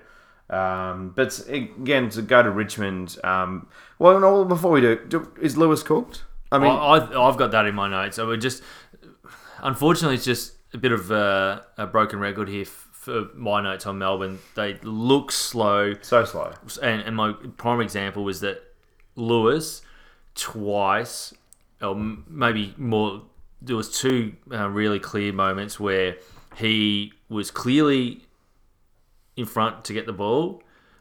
By the time he got to the ball, there was two or three defenders near him, and he lost out. Um, then gave away fifty out of frustration or not knowing the rules. Yeah, he's absolute star. Love, love the way he goes about it. I just think the the game has gone past him as far as pace go. Yeah, he looks cooked. It doesn't help that the rest of the team aren't playing well because you could say, well, Luke Hodge is nowhere. He's just as slow, but Hodge still reads pretty the good game. player, yeah. still reads the game really well, and he's got Yeah. a team around him that allows him a bit more time. So, Mm-hmm. yeah, look, if if Melbourne continue to play in this fashion, I don't think there's a place for Lewis. If they start to, I don't know, move the ball a little bit quicker and gel and, and put a system in place, I think there is because if he gets time and space, he's still an elite kick. Yeah, But at the moment, if he's having to do all the running and chasing, not the ideal player to do it. He's 32 or 33 and has played a few hundred games, Yeah. like 300 or so. Oh, look, no, So, no, no. yeah. At some But point, it all ends for everybody, Absolutely, yeah. And I think this, regardless of where. except for of where, Burgoyne. except for Burgoyne, yeah. Well, he's not playing at the moment, at the yeah, moment, who maybe, knows? Um, yeah, and if this form continues, I, I, I would say this is his final year, regardless of where the team goes. Uh, yeah, I would say the same. Yeah. Uh, there's just no trust at the moment between players. I just, yeah. So here's a cook stat, and this is uh, pretty ridiculous. So the D's after quarter time in the past two weeks 6 15 51 to 20 16 136. That's bad. Yeah, you're not winning games from that point. No. Uh, Vlastuin, this is a funny stat too. Vlastuin, Bashahuli, and Sydney Stack had 33 intercepts between them.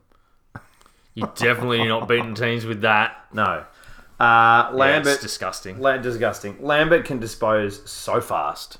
That's the other thing I wrote in my notes. Oh. He, he, he gets rid of the ball in milliseconds. That kid is fantastic. Yeah, I was going to say probably the only positive to come out of No Cotchin is people are going to know who Kane Lambert is outside the of Lord, Richmond. finally. he's amazing. He he was I've been brilliant last shouting year. from the rafters for years. Yeah, brilliant last Not year. years, He was, yeah. he was very good the year before, and he had. I think his average is he's averaging like twenty eight or twenty nine touches a game and like seven centre clearances or something ridiculous. One of the just- most underrated players in the game. yeah, and he's uh, he's a rookie listed um, player for memory, but brilliant player. He was, he's- yeah. yeah, really, really good. And he again just uh, no fuss, goes about business. I, I love him. He reminds me a lot of um, Simon Black Yeah, wow. from the the Lions. Not Wow. quite as fast. Oh, it was good. Uh, oh, Black was pretty damn good. Yeah, yeah. Jeez, he's don't just- Hopefully, Lambert's But not like, listening to this. no, no, No, no, I know what you're saying. No, no, I no, And- no, no, no. and I see where you're going. Yeah, and very rarely turns it over. It's just a very yeah big call, but no, no, good call.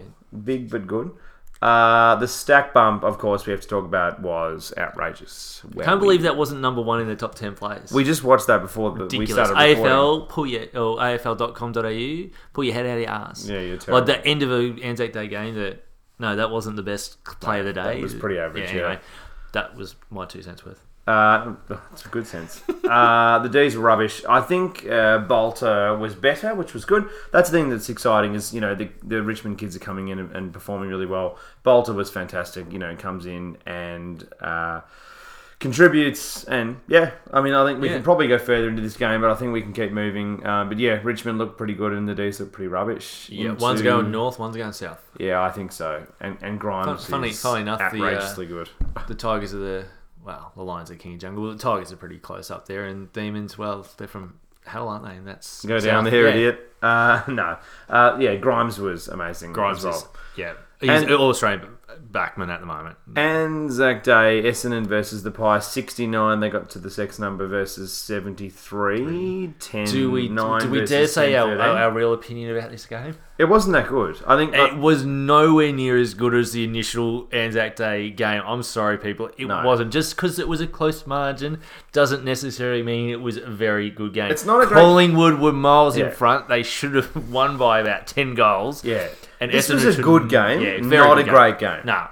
That's, I think, the best way to call it. Yeah, absolutely. Good game to go to if it's your very first experience of an AFL match because Yeah. there's 90,000 people there and it's up and down and all the bells and whistles and shitty umpiring decisions and everything. It's, uh, yeah, it's a, a, a pizza with a lot, really. But if you're a purist or a person that watches a lot of AFL, yeah, Yeah. it was a good to very good game for me as well. It was fine. I, I don't think it was an incredible game. I mean, it, it had some definite highlights in it, and both teams did come to play. It took Essendon a while to get there. Um, the Pies had multiple windows to shut the window. Uh, that's what I would say as well. Um, look, it was good. Essendon didn't panic, though. They kind of kept pushing. Uh, that Daniher goal. That's the other thing, too. Why was that not in the top 10 plays? That Daniher bomb from outside 50 at half, on half time after the siren was incredible. Yeah. Um, Daniher versus Moore was. I just thought of that then and reading my and notes. he had a brilliant game. Good game. Yeah, Daniher yeah. versus Moore was exciting. That was one of the old school kind of you know matchups. I, I thought that was fantastic because I think we get a few people kind of messaging us saying, "Oh, why don't you guys talk about matchups?" Well, because they go through 400 matchups throughout the day. Like, It's, very rare that the same yeah, players are on that- each yeah. other for the whole game. I mean, there was or at least a good chunk, chunk. and you don't see it. yeah. There's much. another. There's a, get- one of the games today, this afternoon. There was a good matchup, and I'll I'll talk about that in a bit more detail. But uh, yeah, I, I thought this was a great matchup. And was that Nahas or? yeah, well, the Nahas return that was that was great. I, I love I love seeing him just sneak in and uh, do his magic. Moore intercepts very well too. Just speaking of Moore, I think he's just such a great intercept mark. He's a you know just clunks it from everywhere. I Other the Pies responded very well throughout the day because I think you know Essendon did keep pushing, but then sort of you know they gave a big window for Collingwood to pretty heavily bury them, and it, and it didn't happen. So. Yeah, absolutely. Um, Shiel adds. No, this is going to Shiel. So Shiel, I, I wrote Shiel adds run, but butchers the ball. like I think that's the thing. He does definitely add things to Essendon's team, but Jesus Christ, he can be frustrating to watch. Yeah, absolutely. I, I and I, I tend to agree. And sorry for if it was confusing earlier No, on no, when no. I was talking. I was parti- parti- particularly talking about the round five game. Round six, yeah, got a lot of it, but who knows where it was going. And that's the game because think- Pendle's Pendle's got a heap of the ball, but used it incredibly. Yeah, and so, and I'll talk about Pendles and Shiel, uh, uh, Shiel together. Um, I think Dylan Shiel can be Essendon's most important player because his ability to win it. It's Yeah. that it's that finishing quality that he just needs to improve, and that'll come with knowing the structure a little bit more and, and knowing the the running patterns of the forwards. And once he does that, obviously, um, Joey Daniher, he loves the big stage. And had Essendon got up, he probably wins the Anzac Day medal. But Scott Pendlebury lives for the big moment. He has regularly been in the top players for Collingwood for all the years I can remember in big occasions, whether it's finals, Anzac Day. Obviously, this is his third or his fourth Anzac Day medal. And I got, I get that player uh, supporters get frustrated. I thought it was pretty disgusting uh, what happened uh, when he was presented that medal. Just as I was disgusted by Jeez, Hawthorn even, supporters, haven't even thought about that no, yet. and, and I was disgusted the week before with Hawthorn supporters against Gary Ablett. I just booing's part of football. I get it, but there's certain points where you, you just don't do it. And then someone told me, it's like, no, they weren't booing. Well, they had yeah. they had bad curries or something there, and they're like, ooh. Who said that? There was a bit of food, Oh. uh, bit of food poisoning Oh, going around the the MCG. MCC, yeah, yeah. so that everyone he was making a bit of joke Very of it. So funny, yeah, yeah. but uh, anyway. Uh, let's leave that going. I think for the preview we can have that discussion maybe Yeah. because it's not really about the game, I guess. But no, no. I see where he's going. I, I yeah, I'm the same. It's stupid. Uh, Good return from just quietly. Though. Well, yeah, Just getting onto another No, no, no. subject. But one thing I would say is the umpires had left the ground. The umpires that left the ground is the new jet fuel doesn't melt steel beams because I- on AFL Twitter things went crazy on, on that night and I, I, I peddled it and, and I got uh, a fair amount of people uh, barraging me but I got enough people definitely saying you were right. The umpires had left the ground. So Essendon fans who were sitting there saying, oh, we were booing the umpires, mate, I was watching the game. I saw They what did. They, happened. they had to leave. They had to get to the cars and get out. They Otherwise, had to was be going to be put in a chopper and, and Lynch mob there. From, from there. The- Yeah. yeah. So anyway, we we might go into that a bit in the preview. Yeah, fair enough, Um, No. Uh, sorry, you were gonna, you were saying. I was just going to say yeah, I, yeah, because I didn't want to harp on it for too no, no. long. Um, We'll start with a, more pies points. Yeah, Hoskin Elliott returned from injury. Uh, looks like he hasn't missed a game on a beat. He, he- No. I think he was really good. Uh, uh, hit the scoreboard a number of times, uh, and again adds another amazing dimension to an already really amazing forward line. So, no, good to see him back. I think to go without being his spectacular best shows enough every time pretty to good. be da- yeah to be damaging. that tap to Mihocek is one of my Yeah, favourite little- plays all yeah, year. Yeah, little stuff like so things good. like he's he's got so much to Freak. bring to the game. He doesn't need to kick four or five goals so to, to have an impact on the game. Yeah, That was one of my favourite plays all year. That was outrageous. Uh, speaking And of Mihocek, he was very good all year. yeah. Again, and, bloody and hell. better, yeah. Um, yeah, look, yeah. I mean, Cox, I thought looked pretty lost though. Let's be honest. Um, he did look pretty confused out there. Um, yeah. Took a I- couple of good yeah. marks, and that was about it. yeah, he did. Yeah. Yeah, but they're not going to drop him because he takes the defender Well, the every time. irony about so it that's is, the and, best and, thing. and the great thing is that Collingwood do this thing, and I don't know whether Mason Cox knows this, but they kind of set it up at times where I, I don't know. Again, I obviously don't know. This is a fact, but they kind of set it up at times where they'll go to Cox a couple of times, and they make it look like to the opposition that he's their real key Man, yeah. And they set it up quite a lot. And then, like within four or five minutes, not- they'll come inside fifty, and and uh, and Pendlebury, everybody does this, and they'll kind of lead to him, and then change, and they go ah Elliot, and go ah Mihocek. Ah, Dolphin. to going. Yeah. exactly. It's hilarious, and it, it, it complete, and that's what worked against Richmond in the prelim. So that's the thing; they they completely do it. Anyway, uh, it's pretty funny that he's just this decoy, but it works. Um, my wife, think- ma- my wife made a comment during the game. She was like, "Well, he marks it because he's two foot thousand tall," and I was like, "Yeah, that is true. He's extremely tall. Yeah, that is exactly I'd the big reason why I'd- I'd he can it. mark it, but then he bakes it. So Yeah, I'd love a seven foot uh, decoy in the forward line at my team. he's That'd tall. He's, like he's seven two or something. He's Something a like that, massive huge, unit. yeah. too tall. Uh, old mates. Anyway, well, that, that's uh, yeah. So I don't. I mean, Langdon, I thought under pressure was excellent. Um, Pendle's obviously, yeah, we, we've spoken a bit about him, but he was incredible all day. He uses the ball so well. It was one of the better games I've seen him play uh, for a while. He was fantastic, but he's yeah, he's such an elite player. Um, yeah, I mean, I think ultimately, if you miss this game, the Pies just really got stuck playing Don's footy. I think that's probably the best Yeah. takeaway. There was a period of about 30, 40 minutes where the Dons uh, really controlled the tempo of the game and kind of the theatrics of the game, and the Pies played into that for a long period of time. And I think that the word I would kind of you know drive home if I was in the coaching department at, at Collingwood would be if the game tempo changes, we need to work on on switching it back to the way we want to play it. Because there was a, a long period of time where, where we were playing the, the fiddle of another of another team. We are playing a different Yeah. tune. And I think ultimately we, we, we need to work out a way of a knowing that, b knowing that quickly, and c working out ways we can shift it back to the way we like to play. Absolutely. And Collingwood aren't the only team. I've noticed a number of teams that get a good lead Yeah, and then somehow cough it up almost yeah, seamlessly. This other- It's like they go, oh, we've got enough of a lead now. We'll be fine.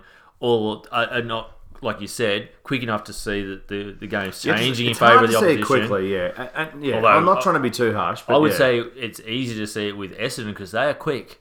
They are fast. And when Um, they're getting the, it's yeah, uh, that's me.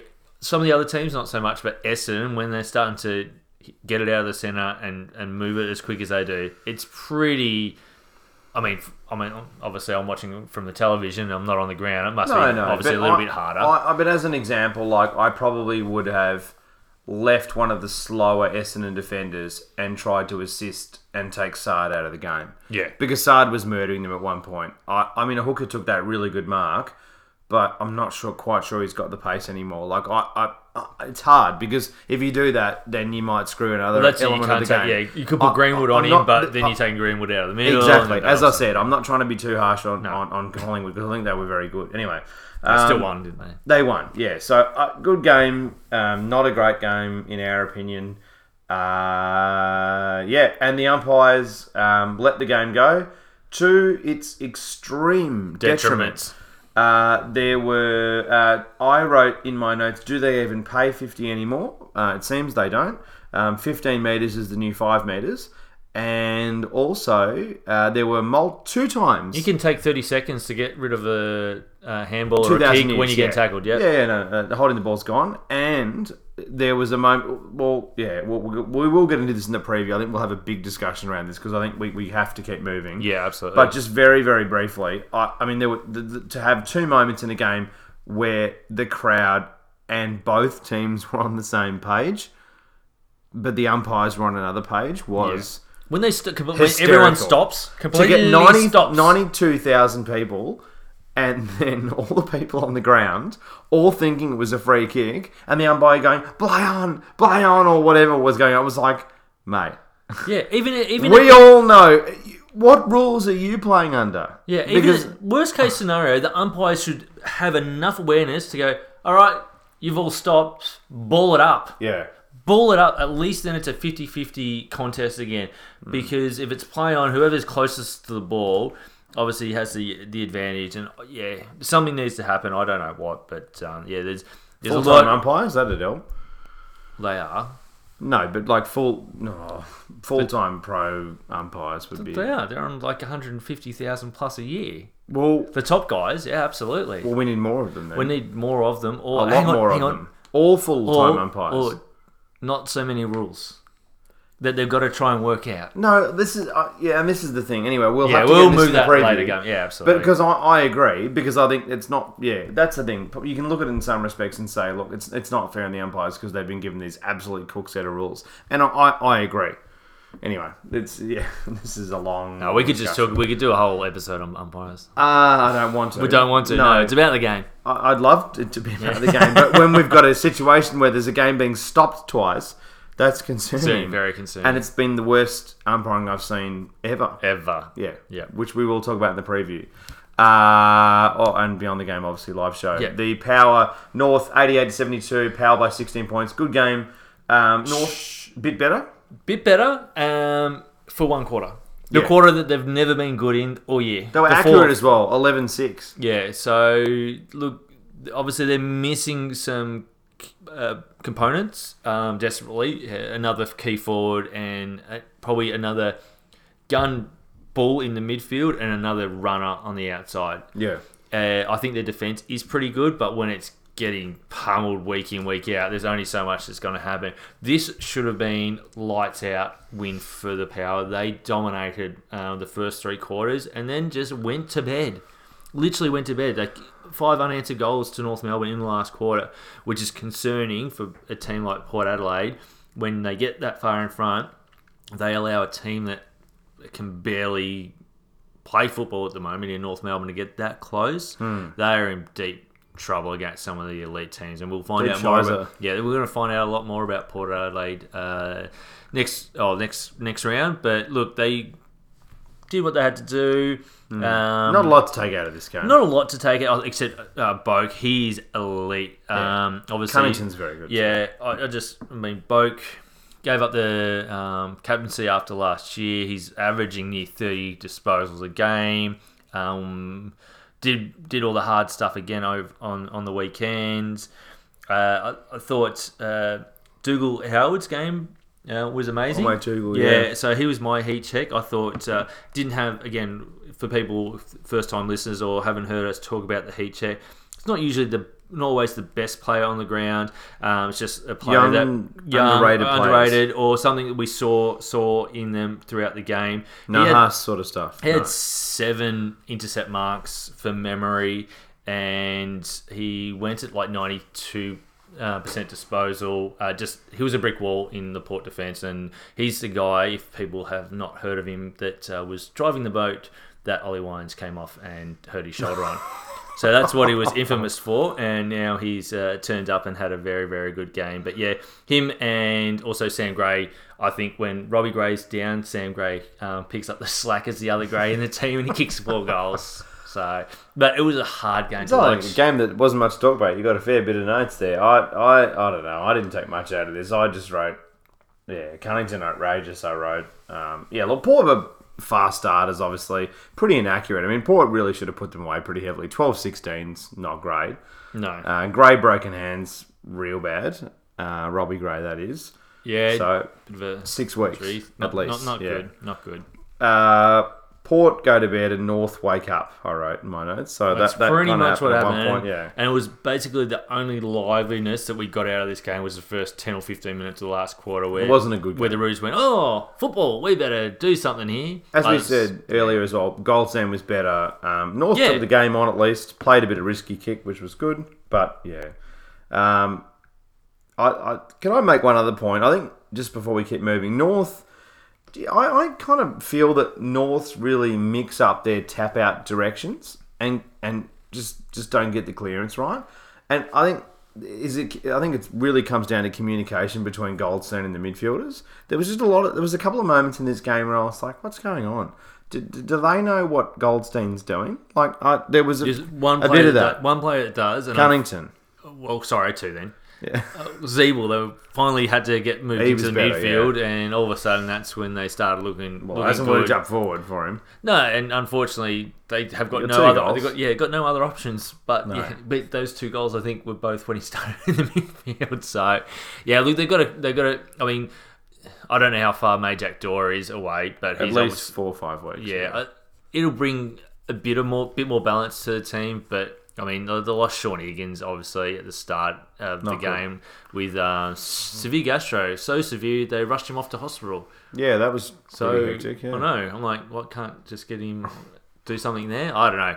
This is what happens when you're in elite AFL football. You just go straight to hospital on a trip. Uh, emergency, emergency. He's got gastro, sort of broken leg or a car accident or anything. But yeah, go. the Hopefully poor, he's back this week.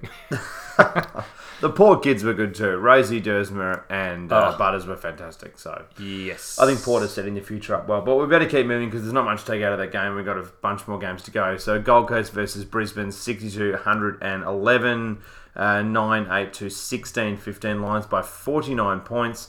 Not much to take out of this game at all, let's be honest. No, if the game had finished at half time, we would be talking this game Up. right up. Yeah, it was unfortunate that the uh, the Gold Coast could not continue to uh, go with the line, so it was six two Gold Coast to six eight uh, Brisbane at uh, at the half, and then it ended up being 16-15 to the Lions to 9-8. So the the Gold Coast only kicked uh, three goals in the second half. So very very disappointing. Uh, as I said, the first half was pretty good. Bit scrappy, but um, as we got into the second half of the second quarter, Lions started to flex their muscle a little bit. They probably should have been well in front anyway. They're beating that. In Not a good goal. game, no. Wasn't that good of a game, and as it went on, yeah, the Lions just went. You know what? We are the big brother here. We will. Uh, we'll just take you to the cleaners, and that's exactly what they did. Cam Rayner, um, he's not getting a lot of the pill No. like he did last year, but um, starting to get damaging in front of goals. Neale was really good. Um, we'll, we'll kind of talk a bit, bit more about Brisbane. I thought Rayner was fantastic as well. Um, yeah, I thought McCarthy was quite good too. But yeah, I mean, uh, there's not really a heap to take out of this. Let's be honest. Um, Robinson, I, I- as I Robinson said earlier in the episode yeah. for the previous round, I thought Robinson was fantastic. Is one of the best games I've seen him play without a doubt. Uh, his stat line is, is fantastic. Uh, I thought Fiorini was was, was pretty good uh, for the Suns. Uh, Miller and Witts Yeah, Took Miller good. seems to just love playing the the Q clash, and he's actually been really good all year. Yeah, Sexton again, two goals too. Like they really needed to get kind of five or six, particularly with the Yeah, current, and I- and I current thought- I situation. Tim Metapeta struggled a bit. thought Ainsworth was really really good for them as well. I like, I, I like the Suns. I, I want them to do better. It's a bit. Yeah, I don't like seeing the, these big losses. I thought they were behind them, and uh, it's been a couple of weeks now that It's going to take a, well, a couple of seasons, I reckon. But Robinson 3 1, 26 disposals, 16 kicks, 10 handballs, 8 marks, 6 tackles. Yeah, lots of pressure, and he just brings um, something else. He just brings this maturity and the toughness to the Lions. And, Yeah. and if you're old enough to remember, he was uh, much maligned at his previous club and didn't do any of that type of stuff at Carlton, Carlton. Well, the, the club was busted us. It well, was a very busted class. Yes, Busted class. it was a busted glass. Uh, Rich and Lions were, were good as well. I thought I thought Cameron was. I think they said Leon Cameron. He didn't play. Uh, it's been a He while probably since watched he's though, played. yeah. he, potentially if he plays Brisbane soon. Uh, Cameron was good. Uh, McCluggage I quite like as well. So, but yeah, not much to take out of this game. Suns are still a couple of years off being pretty competitive in most games, and the Lions uh, are good enough to bounce back. Yes, after a pretty shite game last week. Yeah, St, uh, so Sydney, Yeah. uh, sorry, St Kilda versus the Crows, 68 97. The Crows by 29 points, 10 8 to 15 7. Uh, Crows held them off, uh, but also Saints not very good. Are No. they, or are they not? I don't know. Yeah, look, obviously. that- Disappointing. They couldn't hit the side of a barn. No. They had about 50 inside 50s and got nothing. so Lilos, obviously, their their captain uh, during the week in Geary, so he didn't Went to the play. gate. Yeah, well, or maybe look for another place. No, he's. I can't remember what his injury was, but obviously he he he's a, a very classy player and brings a lot to that team. And then I think it was in the second or third quarter, uh, Jack Lonie went down, so missing a, a key back um, that brings a lot of drive off, and then a, a, a sneaky forward. Uh, Not ideal, but look. To be honest, we're starting to see in Adelaide that Bit um, better. It's a bit better, a bit more intensity. It was a really scrappy start. They played uh, the to Suns and the. Saints in a row, though, let's be honest. Yeah, well, I can only go off form, and the Saints Exactly, were four, yeah. four and one up until this game. So they, Against they, crappy teams, though. well, Saints were second, si- third or last. No, I know. yeah, I get. it, I know. They it's- played all the worst teams yeah, in true, a row. Yeah, yeah, true, true, true. Um, but look, that's two decent wins now No, for I agree. Adelaide. Although, yeah, probably not against the the teams that anyone thought would be any chop this year. No, I think no, they've no. just had a very good start. St Kilda will be competitive throughout the year, but I think we're starting to see the gap between where they really are as a team and where the next level of uh, teams are. And Adelaide's not that much in front, but there's a big gap there. Yeah, the Saints just cooked their chances though. They just couldn't win any ground balls. Like that's the thing. Like they just got murdered at the clearance as well. Uh, I think they need to get better at reading hit outs as well. The amount of times like their their mids would be out of position, it was ridiculous. But the the Saints just butcher so many chances, so many stupid errors. Like there was this moment where where I can't remember who the player was, just jumped on Lynch for no reason. It wasn't Lynch wasn't even close to for Adelaide Lynch wasn't even close to taking a mark and, and just jumped on his head. Like, just absolutely stupid stuff. They're their own worst enemy, the Saints. They, they, they could have been in this game, but they just busted it every single time. Adelaide are not that good. This was a winnable game. I tipped the Saints. I thought, you know what? Roll the dice. They're a good enough side. But anyway. Yeah.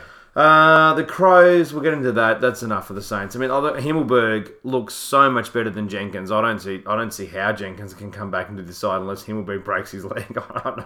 Yeah. Jenkins is, is was we could not believe the stuff we were seeing from Jenkins. He looked th- almost the worst player in the league. It was absolutely ridiculous. He was hand passing it out in the full. It was unbelievable. Well, that's it. but now, yeah, but now I think Himmelberg's taken his spot. Surely, and if Walker continues to play like he did, uh, especially over the weekend, he's been better. Yeah. Well, f- yeah, four goals is. He'd take four goals from Oh, uh, Big I Taxi know, every week. the amount of people, yeah. I don't. I'm the same. I don't think he's as good of a player as everyone else. People else. talk about him as though he's God's gift. He's, he's a good player. He's a good player. I mean, he can butcher the ball as well. Let's be honest. He only goes. He only went at sixty four. Went at sixty four percent. So Heavily butcher the ball. Yeah, and then uh, yeah, Lachlan Murphy was was pretty good as well. Up forward, young guy, only twenty years old, and he has only like. Like 17 games or something like that. So, uh, yeah, I don't think there's going to. They can't fit him in, can they? Surely. I don't know. Uh, Jenkins, I'm talking about. Surely. Oh, sorry, Jenkins. No, they can't. No, he's trash. Uh, someone who's someone who's not trash is Alex Keath. So this is my heat check for the week. Old mate Alex Keath, who went really high. Uh, he played uh, Cricket World Cup under 19s with you know top top serious Series. players that, Yeah. that play uh, cricket at a very serious higher level. Um, could absolutely have gone on and done that, but wanted to play footy. Um, you know, if there was a draft in the cricket, I guess to some respect he would have gone extremely high. Uh, so 21 disposals, 18 kicks, three handballs at 90% efficiency. So fantastic all day. I, I, I thought he was amazing. Only playing in 18 games. He's 27 years of age. I, I you know, super exciting. I thought Keath was was excellent without a doubt. Uh, that that was my kind of you know younger player that I was impressed with, or un, un, underrated player because he's not a young player, but underrated sort of player. But yeah, Saints they they are their own worst enemy. They're similar to, to Melbourne, they, they just absolutely butcher it so hardcore. Whether that, they need to get their basic skills uh, at a much better uh, level before they're going to be you know competitive. Um, and the only Saints goal in, in the last quarter was from a, a 50 meter penalty. So that's kind of where That where it ended is uh, very concerning Yeah. for someone like Richo. And Brad Crouch at one point, had, I think he had slightly more than this, but he definitely got at least 10 clearances, which Yeah. is uh, fairly ridiculous. And look, uh, oh, we've been talking about the the, the Crows need um, Big Sauce back, but uh, Riley O'Brien has actually started to show a little bit of form in the ruck, and if they can work something out, that could be a, a bit of a combo moving forward as soon as uh, the Big Sauce Jacobs comes back, having a couple of ruckmen, and that might help. Uh, just push Jenkins out even more if they need to rest the ruckman up on forward line. That's it. We better keep moving. Uh, Sydney versus the Giants, 79 120. Giants by 41 points. Not that much to take out of this game. The SCG looked like an absolute busted ass. Let's be honest. The NRL played there about 10 seconds before the game. Uh, no good. So Giants obviously much stronger in the second half. Sydney really played uh, one half and kind of chipped away at it a bit after that. But uh, Giants really should have buried them a bit more. Some of that, that, that 12 of their behinds were pretty easy ones. And a couple out of Yeah. the fulls as well. It, And I it- felt the same too. Even with, worse. even when the Swans were getting close, I never no, felt it that- never felt like they were in the game at all. No. At all. Not And- one and point. They got within four points some way through the second quarter. And I was like, oh, Yeah, but then, no, no, no. Then you go, no, they're lucky that Papley goal on the back end of the the sorry the yeah the back end of the second quarter, quarter, yeah, before half time just was, before half time, yeah. was like eh, and he yeah, and he no. celebrated like they just won the grand final. won the game It's yeah a bit and, over and, the top. and the granny yeah But he's very good, and again, Good we've player. talked about this uh, in the previous uh, little rundown. Unfortunately for Sydney, for me, I, I'm only starting with Sydney because I haven't got much to say to, about them. Um, it's more of the same. They're slow and old, and yeah, they're not going to be too convincing. I kind of Parker, sorry, Papley, and. Heaney are left to do too much regularly now. oh yeah without a doubt because they're the only good players Yeah, so it's uh, not so. let's be so good, honest yeah, but the Did- rest did, of you mention Kennedy in that as well no, well he's the other one they're they're, they're, they're their players yeah, no that's a bit harsh no they've got a few they've got a not few, much. but but yeah, Mills and these guys that, that second tier is not really stepping They're up not is it? No. quite stepping to up where they need to be to be competitive right great, to the no. end. I mean, otherwise this could have should have only been a twenty point game, not a fifty, well, 49 point, 41 point game. So yeah, it should have been a lot worse than that Yeah, but uh, the Giants, uh, they just keep going on. They're looking pretty ominous. Our mate Stevie Stevie C, Who? No. Oh, Kinnick. Kinnick, I love the Kinnick. Kinnick. Um, Yeah, what do you have? Another 4,000 touches, couple of Freak. four Three goals. goals. yeah. Three, four goals. Um, freak, yeah. And the Rolls Royce that is Mr. Kelly, he just keeps building um, after a pretty interrupted start to the year as well. He looks elite. Toby Greene brings it looks delicious, yeah. Toby Greene obviously brings that uh, that dangerous X factor um, uh, forward to their uh, makeup again, and I think he brings the best out in um, Cameron as well because Cameron realizes that he can move up the field a little bit more, doesn't Yeah. have to sit uh, in the uh, in the square, and obviously Himmelberg has brought another dimension to that forward line as well. Hundred percent. I mean, at one point, you know, GWS were up twenty to eight inside, uh, you know, within within a quarter, and you know, there, there was so much. It's just that they control this game by so much. Yeah, I mean, look, the Swans took their chances to try to stay in it, but it didn't really work. Um, you know, as time went on, you know, GWS would just score from their turnovers because you know they were being too risky and trying to take the game on so much it just didn't work. Uh, GWS, yeah, obviously way, way, way too strong. Another one, excuse me, that was a little bit weird. So, okay, so again, this was probably for the preview, but what? So, what's with the umpires in this game telling Sydney to get into position? So there were umpires that would say, "Nah, nah, old mate, you need to be in the." So with the six six six, right? They'd say, "Hey, old mate, uh, Kurt Ticket." You need to be in the forward line, for example, right? Or, old mate, you know, whatever, you got to be here. Th- What happened to the warnings? The whole the, the, they the, so I've, I've watched a lot of football Yeah. this year. So the whole thing was that, that they were meant to get a one warning, two warning, and then it's a free kick. So no warnings. No warnings. There was a point when they'd had like the, the Swans had like six times where they were told to move. I I, I, I mean I, I mean in some Either respects who cares? it- But it, it's like well, what's, What's the point the of the rules? Why are we doing this? What is this? What is Yeah, going just on? another The umpiring is example um, un- it's unbelievably bad. It's disgusting and it's ruining the game. Absolutely. They're not going to draw international crowds to watch this game. Any it's, crowd. It's already confusing enough as it is. Oh, it's such a confusing game. Forget about like all this rubbish that's been brought in now. Put it this way: if we, I wasn't doing a podcast, I would watch very little AFL football at the moment. I'm, I think I I'm probably not watch three to four games a week maximum. max, Maximum. and that's. yeah. But I would not make excuses not to go out anymore. I, I'm not, that's my excuse. I sorry, I got to watch football. I'm we got a podcast. Yeah, I got a podcast. Got to watch it.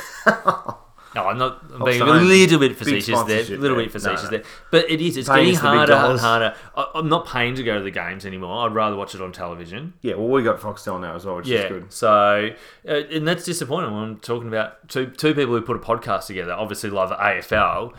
I love the game. to but think about how love hard it it. is to actually go to it. Um, anyway, we better keep moving. yeah, but yeah, that, that's something we're going to have to discuss as well. But we'll bring that into the umpire discussion. I, I, I, yeah, we're gonna have a get on the phone to Gil, have a chat with him. No, I want to call uh, the bloody umpires department. So what the hell's going on down there? They don't know. No point talking to them. That's true. Possibly not. uh, anyway, so obviously GWS way too strong. Uh, the win loss record for Sydney since the start of 2018, five to ten. So five wins and ten losses at the SCG, and ten and four outside of the SCG. So they do not like playing at the SCG. Let's Yeah. let's be honest. Yeah, Time to uh, play somewhere else.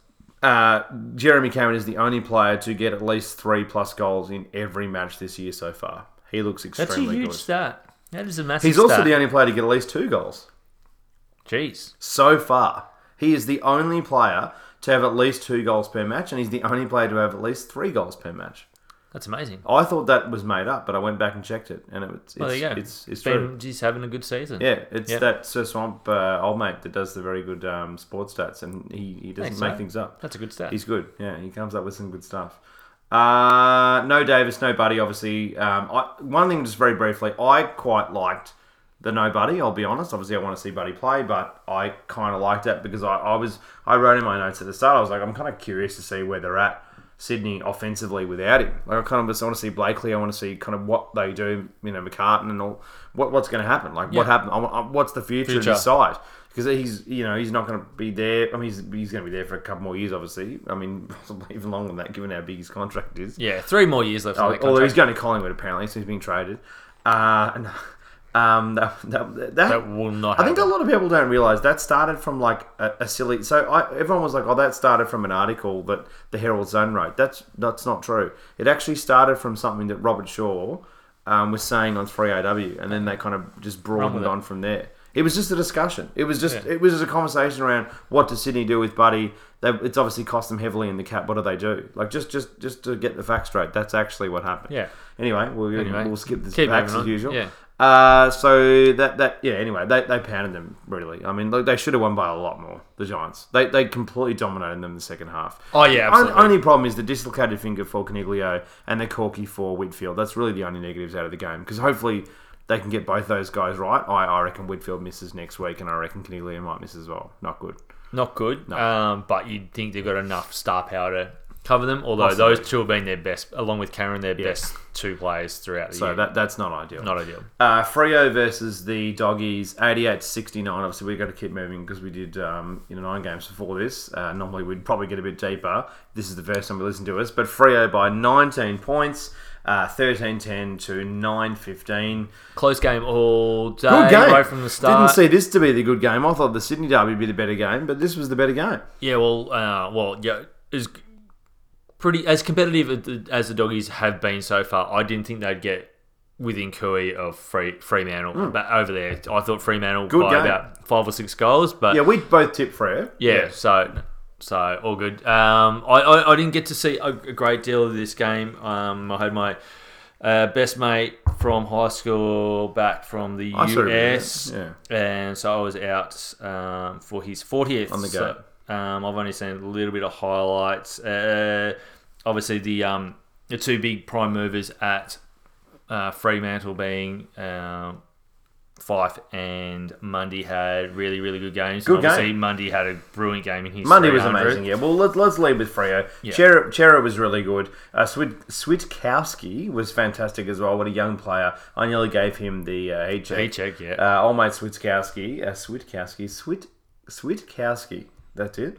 Uh, fantastic. Uh, tackles the Bont. Amazing. Exciting. Doesn't care who stars are. Doesn't care. Which is great. I like That seeing young is players come good. in that don't care. That's great. yeah, they've got a um, job to do and they just go and do it. Hundred percent. Uh, Matera five straight, amazing. So another great game from accurate, him. quick, uh, amazing. Look, offensively they look really exciting. I mean, if they can get uh, old mate McCartan and uh, Jesse Hogan kicking straight uh, and a bit more confident, they've got one of the better forward lines in the game.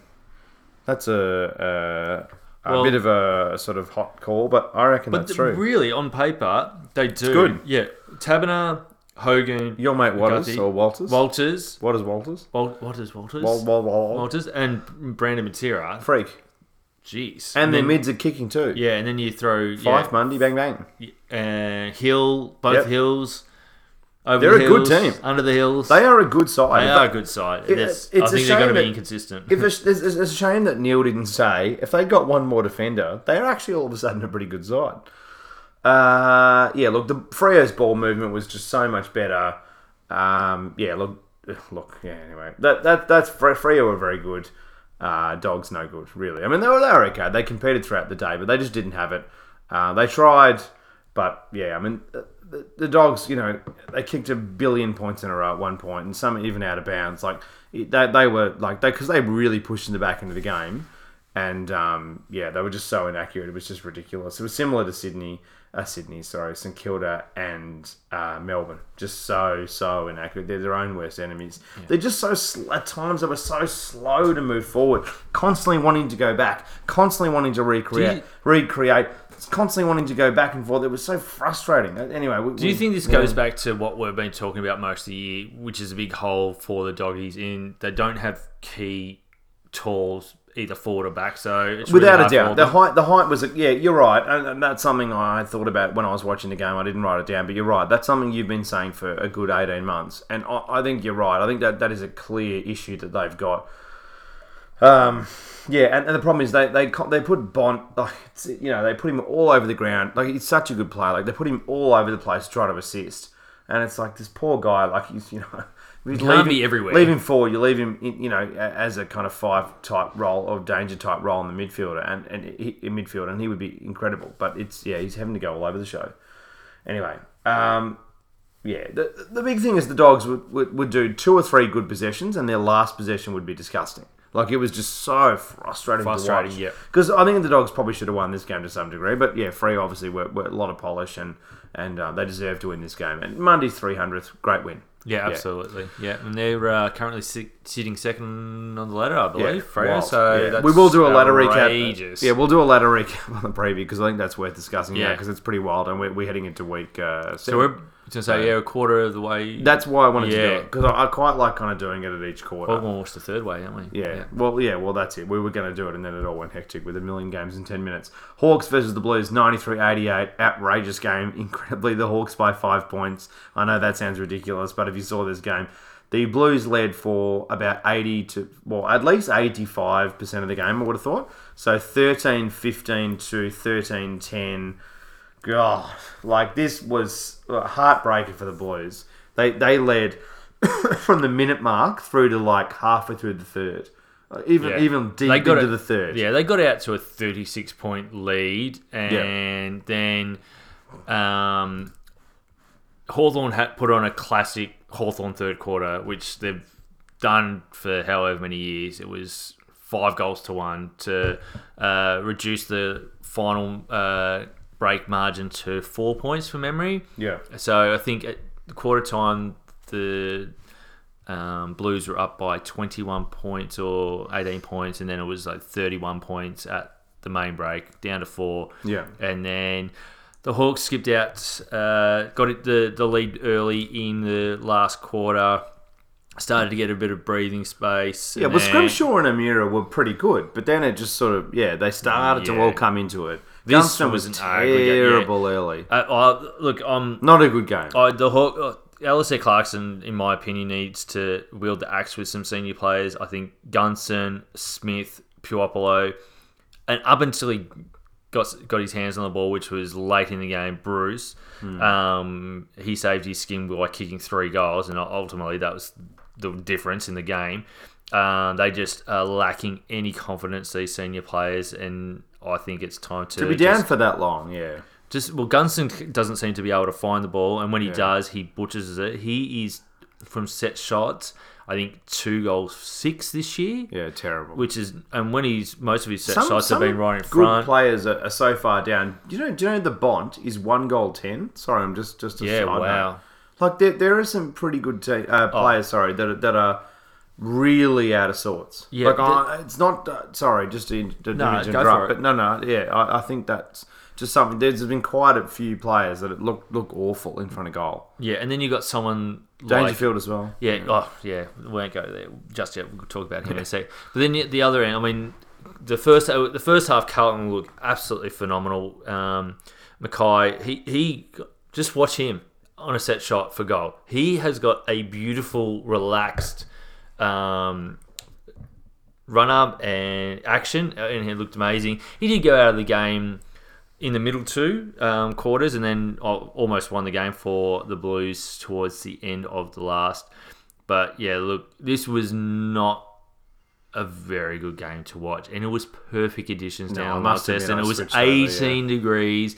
There was was no, was no, warmer than it is here Yeah, no in wind, Melbourne. no wind. There was a massive crowd there because the Blues have been playing some good football. There was a good uh, supporter base down there, so you would have thought this was a Carlton home Good game. crowd, like sixteen thousand there. I think. Yeah, so it was really, really good, and obviously the margin and, and the, the last few like five minutes was nail biting type. It was a bit scrappy, but um, yeah, Hawks very, very lucky to come away with the win there, and um, unfortunately, Kade Simpson went down in this game too, and hopefully it's just a minor strain. Hamstring uh, yeah, tightness. high, they said. high tight hamstring, but he's thirty like Thousand, thousand years yeah, old. yeah. So um, he may miss a week just to be uh, a bit of bit of precaution. Look, there's some great signs for the Blues Yeah. moving forward. This is the type of football that their supporters have been hanging for. Like they might not win the game, but they were in it to the eyeballs right Yeah. through, and they they gave themselves a, And they lost another one. Yeah, so they could be three wins for the year right now. They Yeah. should have beaten the Suns. They should have beaten the Hawks, and obviously they won last week. been- So that would have been three in a row too. But that's not to be. But they didn't win them though. That's, no, the, that's so- the problem. They're still not winning these games. No, sounds like a team from last year. Who? Brisbane. Oh yeah. So Good we'll wait and see. We'll wait and see. Well, mate, um, are, are, are they going to be? Well, that's the question. It'd be Yeah. fascinating to see if the next year they can finally turn it around. Well, the thing is, uh, and for me, the the shining light from a Carlton perspective was that The Carlton. uh, the can. Um, even though he did end up with 28 disposals in the end, um, Mr. Cripps was well held by Daniel Howe. I, He he, did yeah. not have the influence that he's been Yeah. having all year. So to be able to get that close, um, the rest of that young crew. At Carlton, uh, looking really good. Again, they didn't have Charlie Curnow either. I thought It Ed laid Kerno- out, yeah. I thought Ed looked really good at the start of the Yeah, game. Um, they capitalised on their chances. They were good. I mean, the, uh, I mean, ultimately, for the for like th- this was similar to the Sydney game, but I mean, more stretched out. You know, their, their fundamentals were just so much better. Earlier on, they, they were so much better. They knew when to go back, when to go forward. They moved the ball so much better. They were great. They were really, really good. But then they, they panicked. Ultimately, they panicked. They stopped going forward. Forward. They, they started to go sideways and then backwards. And they st- the Blues. I wrote in my notes the Blues were trying to hold the lead with ages to go, and that that was the concern. The Hawks completely dominated them really heavily towards the back end of the game. Yeah. Uh, there was so many behinds. Uh, at one point, they had like 80 or 90% of inside 50s, like for a serious percentage of the back end of the game. Like it was pretty ridiculous. yeah, inaccuracy. Probably Shear was great. but Yeah, I mean, yeah, massive um, in for Hawthorn in Liam Shiels. He had. Uh, he's been out for a month. Came in, kicked three goals, had 28 touches, Yeah. laid seven tackles, had seven Trying to marks. make two points at once. Yeah, yeah. So We're just trying to bang through this. I last know, few just trying to get through it. Well, otherwise we're not going to be able to upload it because it just starts to get too, Too long, long. after a while. But uh, no, so that yeah, great, great um, game uh, from Hawthorn, I guess to some degree, just to scrap out the win. But you can also look at it and say, well, Blast ass. yeah, pretty busted ass to play like that for that long. Yeah. Uh, the Hawks were just so slow, it's so lethargic. Yeah, that's right. Wheel the axe. Get some young, youthful players in there. I don't care if they get smashed by other teams. I'm just frustrated by some of these senior players not being able to have an influence on the game, not being able to get their hands on the ball, and when they do, they butcher it. Even in the second, I mean, the Hawks had most of the inside fifties, and they just they barely capitalised on Yeah. it. Uh, Carlton were, were, to their credit, were actually you know utilising their chances, but didn't work in the end. No. Uh, Gunston is in disgusting form, which we already said. Worpel was terrible in the first half, but then really built. His third quarter was disgusting. He was fantastic. Yeah, yeah, He's good. He, He, yeah, he was very good. and again, young player, he's going to have quiet patches throughout the game, so I'm not going to um, put too much pressure. Well, not that he's listening anyway, but um, he's a young kid. Let's be honest. Listen, yeah, you rat. Four quarters, mate. Four quarters. Hard at the ball. Hard at the ball. Um, and Impey had a. I think Impey had his best Humpty, game. yeah. Humpty had his best game for the Hawks. Probably since he became a Hawk. Uh, definitely Oh, this year. wow, big call. Definitely this we year. like Humpty. I do. I, I just. He's he's I poised. don't know why we call him to- Humpty. That's another story. I just I called him. It came out by mistake. You said it one Oh, day. Oh no. You and Humpty. Yeah, I was saying Humpty. Uh, so anyway, yeah, he was really good. Um, a lot of poise. He helped uh, Sicily out, uh, taking a few intercept marks and a lot of run and carry, carry, and he was he was pretty good by foot as well. So, oh. but not a lot more, I wouldn't reckon. And we've got one more game to get through. We do, we do. Uh, nearly 18 games. Wow. So the Cats versus the Eagles, and we're up to speed. 104 to 46, a busted ass game. The Cats won by 58 points. and it should have been 15, 14, should have been about 7-4. eighty. That's Should the been- scary thing about it. They, Yes. 15 14 to 7 4. Crazily, this game was actually quite even semi early, but then the Cats just bang, bang, bang. They kicked seven straight, and see you later. See you Ball movement so much better, transition so much better. Um, yeah, I mean the, the Cats. I wrote in my notes. It'd be interesting to see whether the Cats used the same tactics against Port, a la what I was saying earlier, but they didn't really need to. They did a little bit. To They played it on their really. own terms and yeah. just dominated out of this. Like I got But to they, see. The they minimised their marks though They did because they by high possession. high possession, Just, just- around. just don't let them have the ball. They've got That's the- a good way to stop the marks. Yeah, and their, their movement and their switch of play is pristine. So fast. absolutely fast. quick as It's hell. And everyone knows how to move with it too. That's the other thing. They are in absolute It's in. This yeah. team. Um, it is. It's a shame this is the last game because we like talking about the Cats. it, they're starting to look Good like side. the 07 Yeah. cats. They- That's the scary thing. It- like they are what is just they've Yeah. got a killer back line. Yeah. Unbelievable Bellamy, midfield. That's yeah. probably about 20 players that can go through the midfield. Yeah, Myers. Wow. And then they've got a forward line that is just Rowan, wow. running So much better. Rolls Royces everywhere, mate. Gaza to Gaza, as we Gaza spoke Gaza. about. Wow. Yeah, Hawkins just mate, he got frustrated because he's sitting in the goal square. What's going on? They won by a million and he was annoyed. Uh, yeah, well, when old mate Dangerfield was only was- four in his game was a set shot on goal. And Hawkins is there for about an hour going, mate, there's nobody on me. There's nobody on me. And and he's at the 50 metre mark going, no, no, no, I got this, buddy. I got this. Butchers it. Uh, but then does something ridiculous about half an hour later on Yeah. the run in the pocket, back to the wall or something, and just kicks a goal. And so, Dangerfield, how can you do that but not kick a set, so, a set shot, shot Set goal shot. straight in front? But, you know, He needs to move. He's close. To He's a shark. He has to keep moving. to. Too much vision. Too much vision, and but too much time, and that's what they had all day by the looks of things. So Yeah. massive win. They are clearly the team. Seven goals from 12 entries. Pretty good, The average but not enough. is entries. one goal per three to four entries. So to get seven from 12, it's pretty ridiculous. It is. So They're a pretty good side. Uh, yeah, look, I think the Eagles were disgusting again. I mean, he's, I mean, alarm bells. I mean, we will. I think we're have going to have to move that to the preview. But is there a bit of alarm bells with the Eagles? We don't know yet. I think we just got to see more. I, I yeah, they've been pretty heavily pants two weeks in a row, but yeah. yeah, well, I mean, obviously Geelong are a very good side.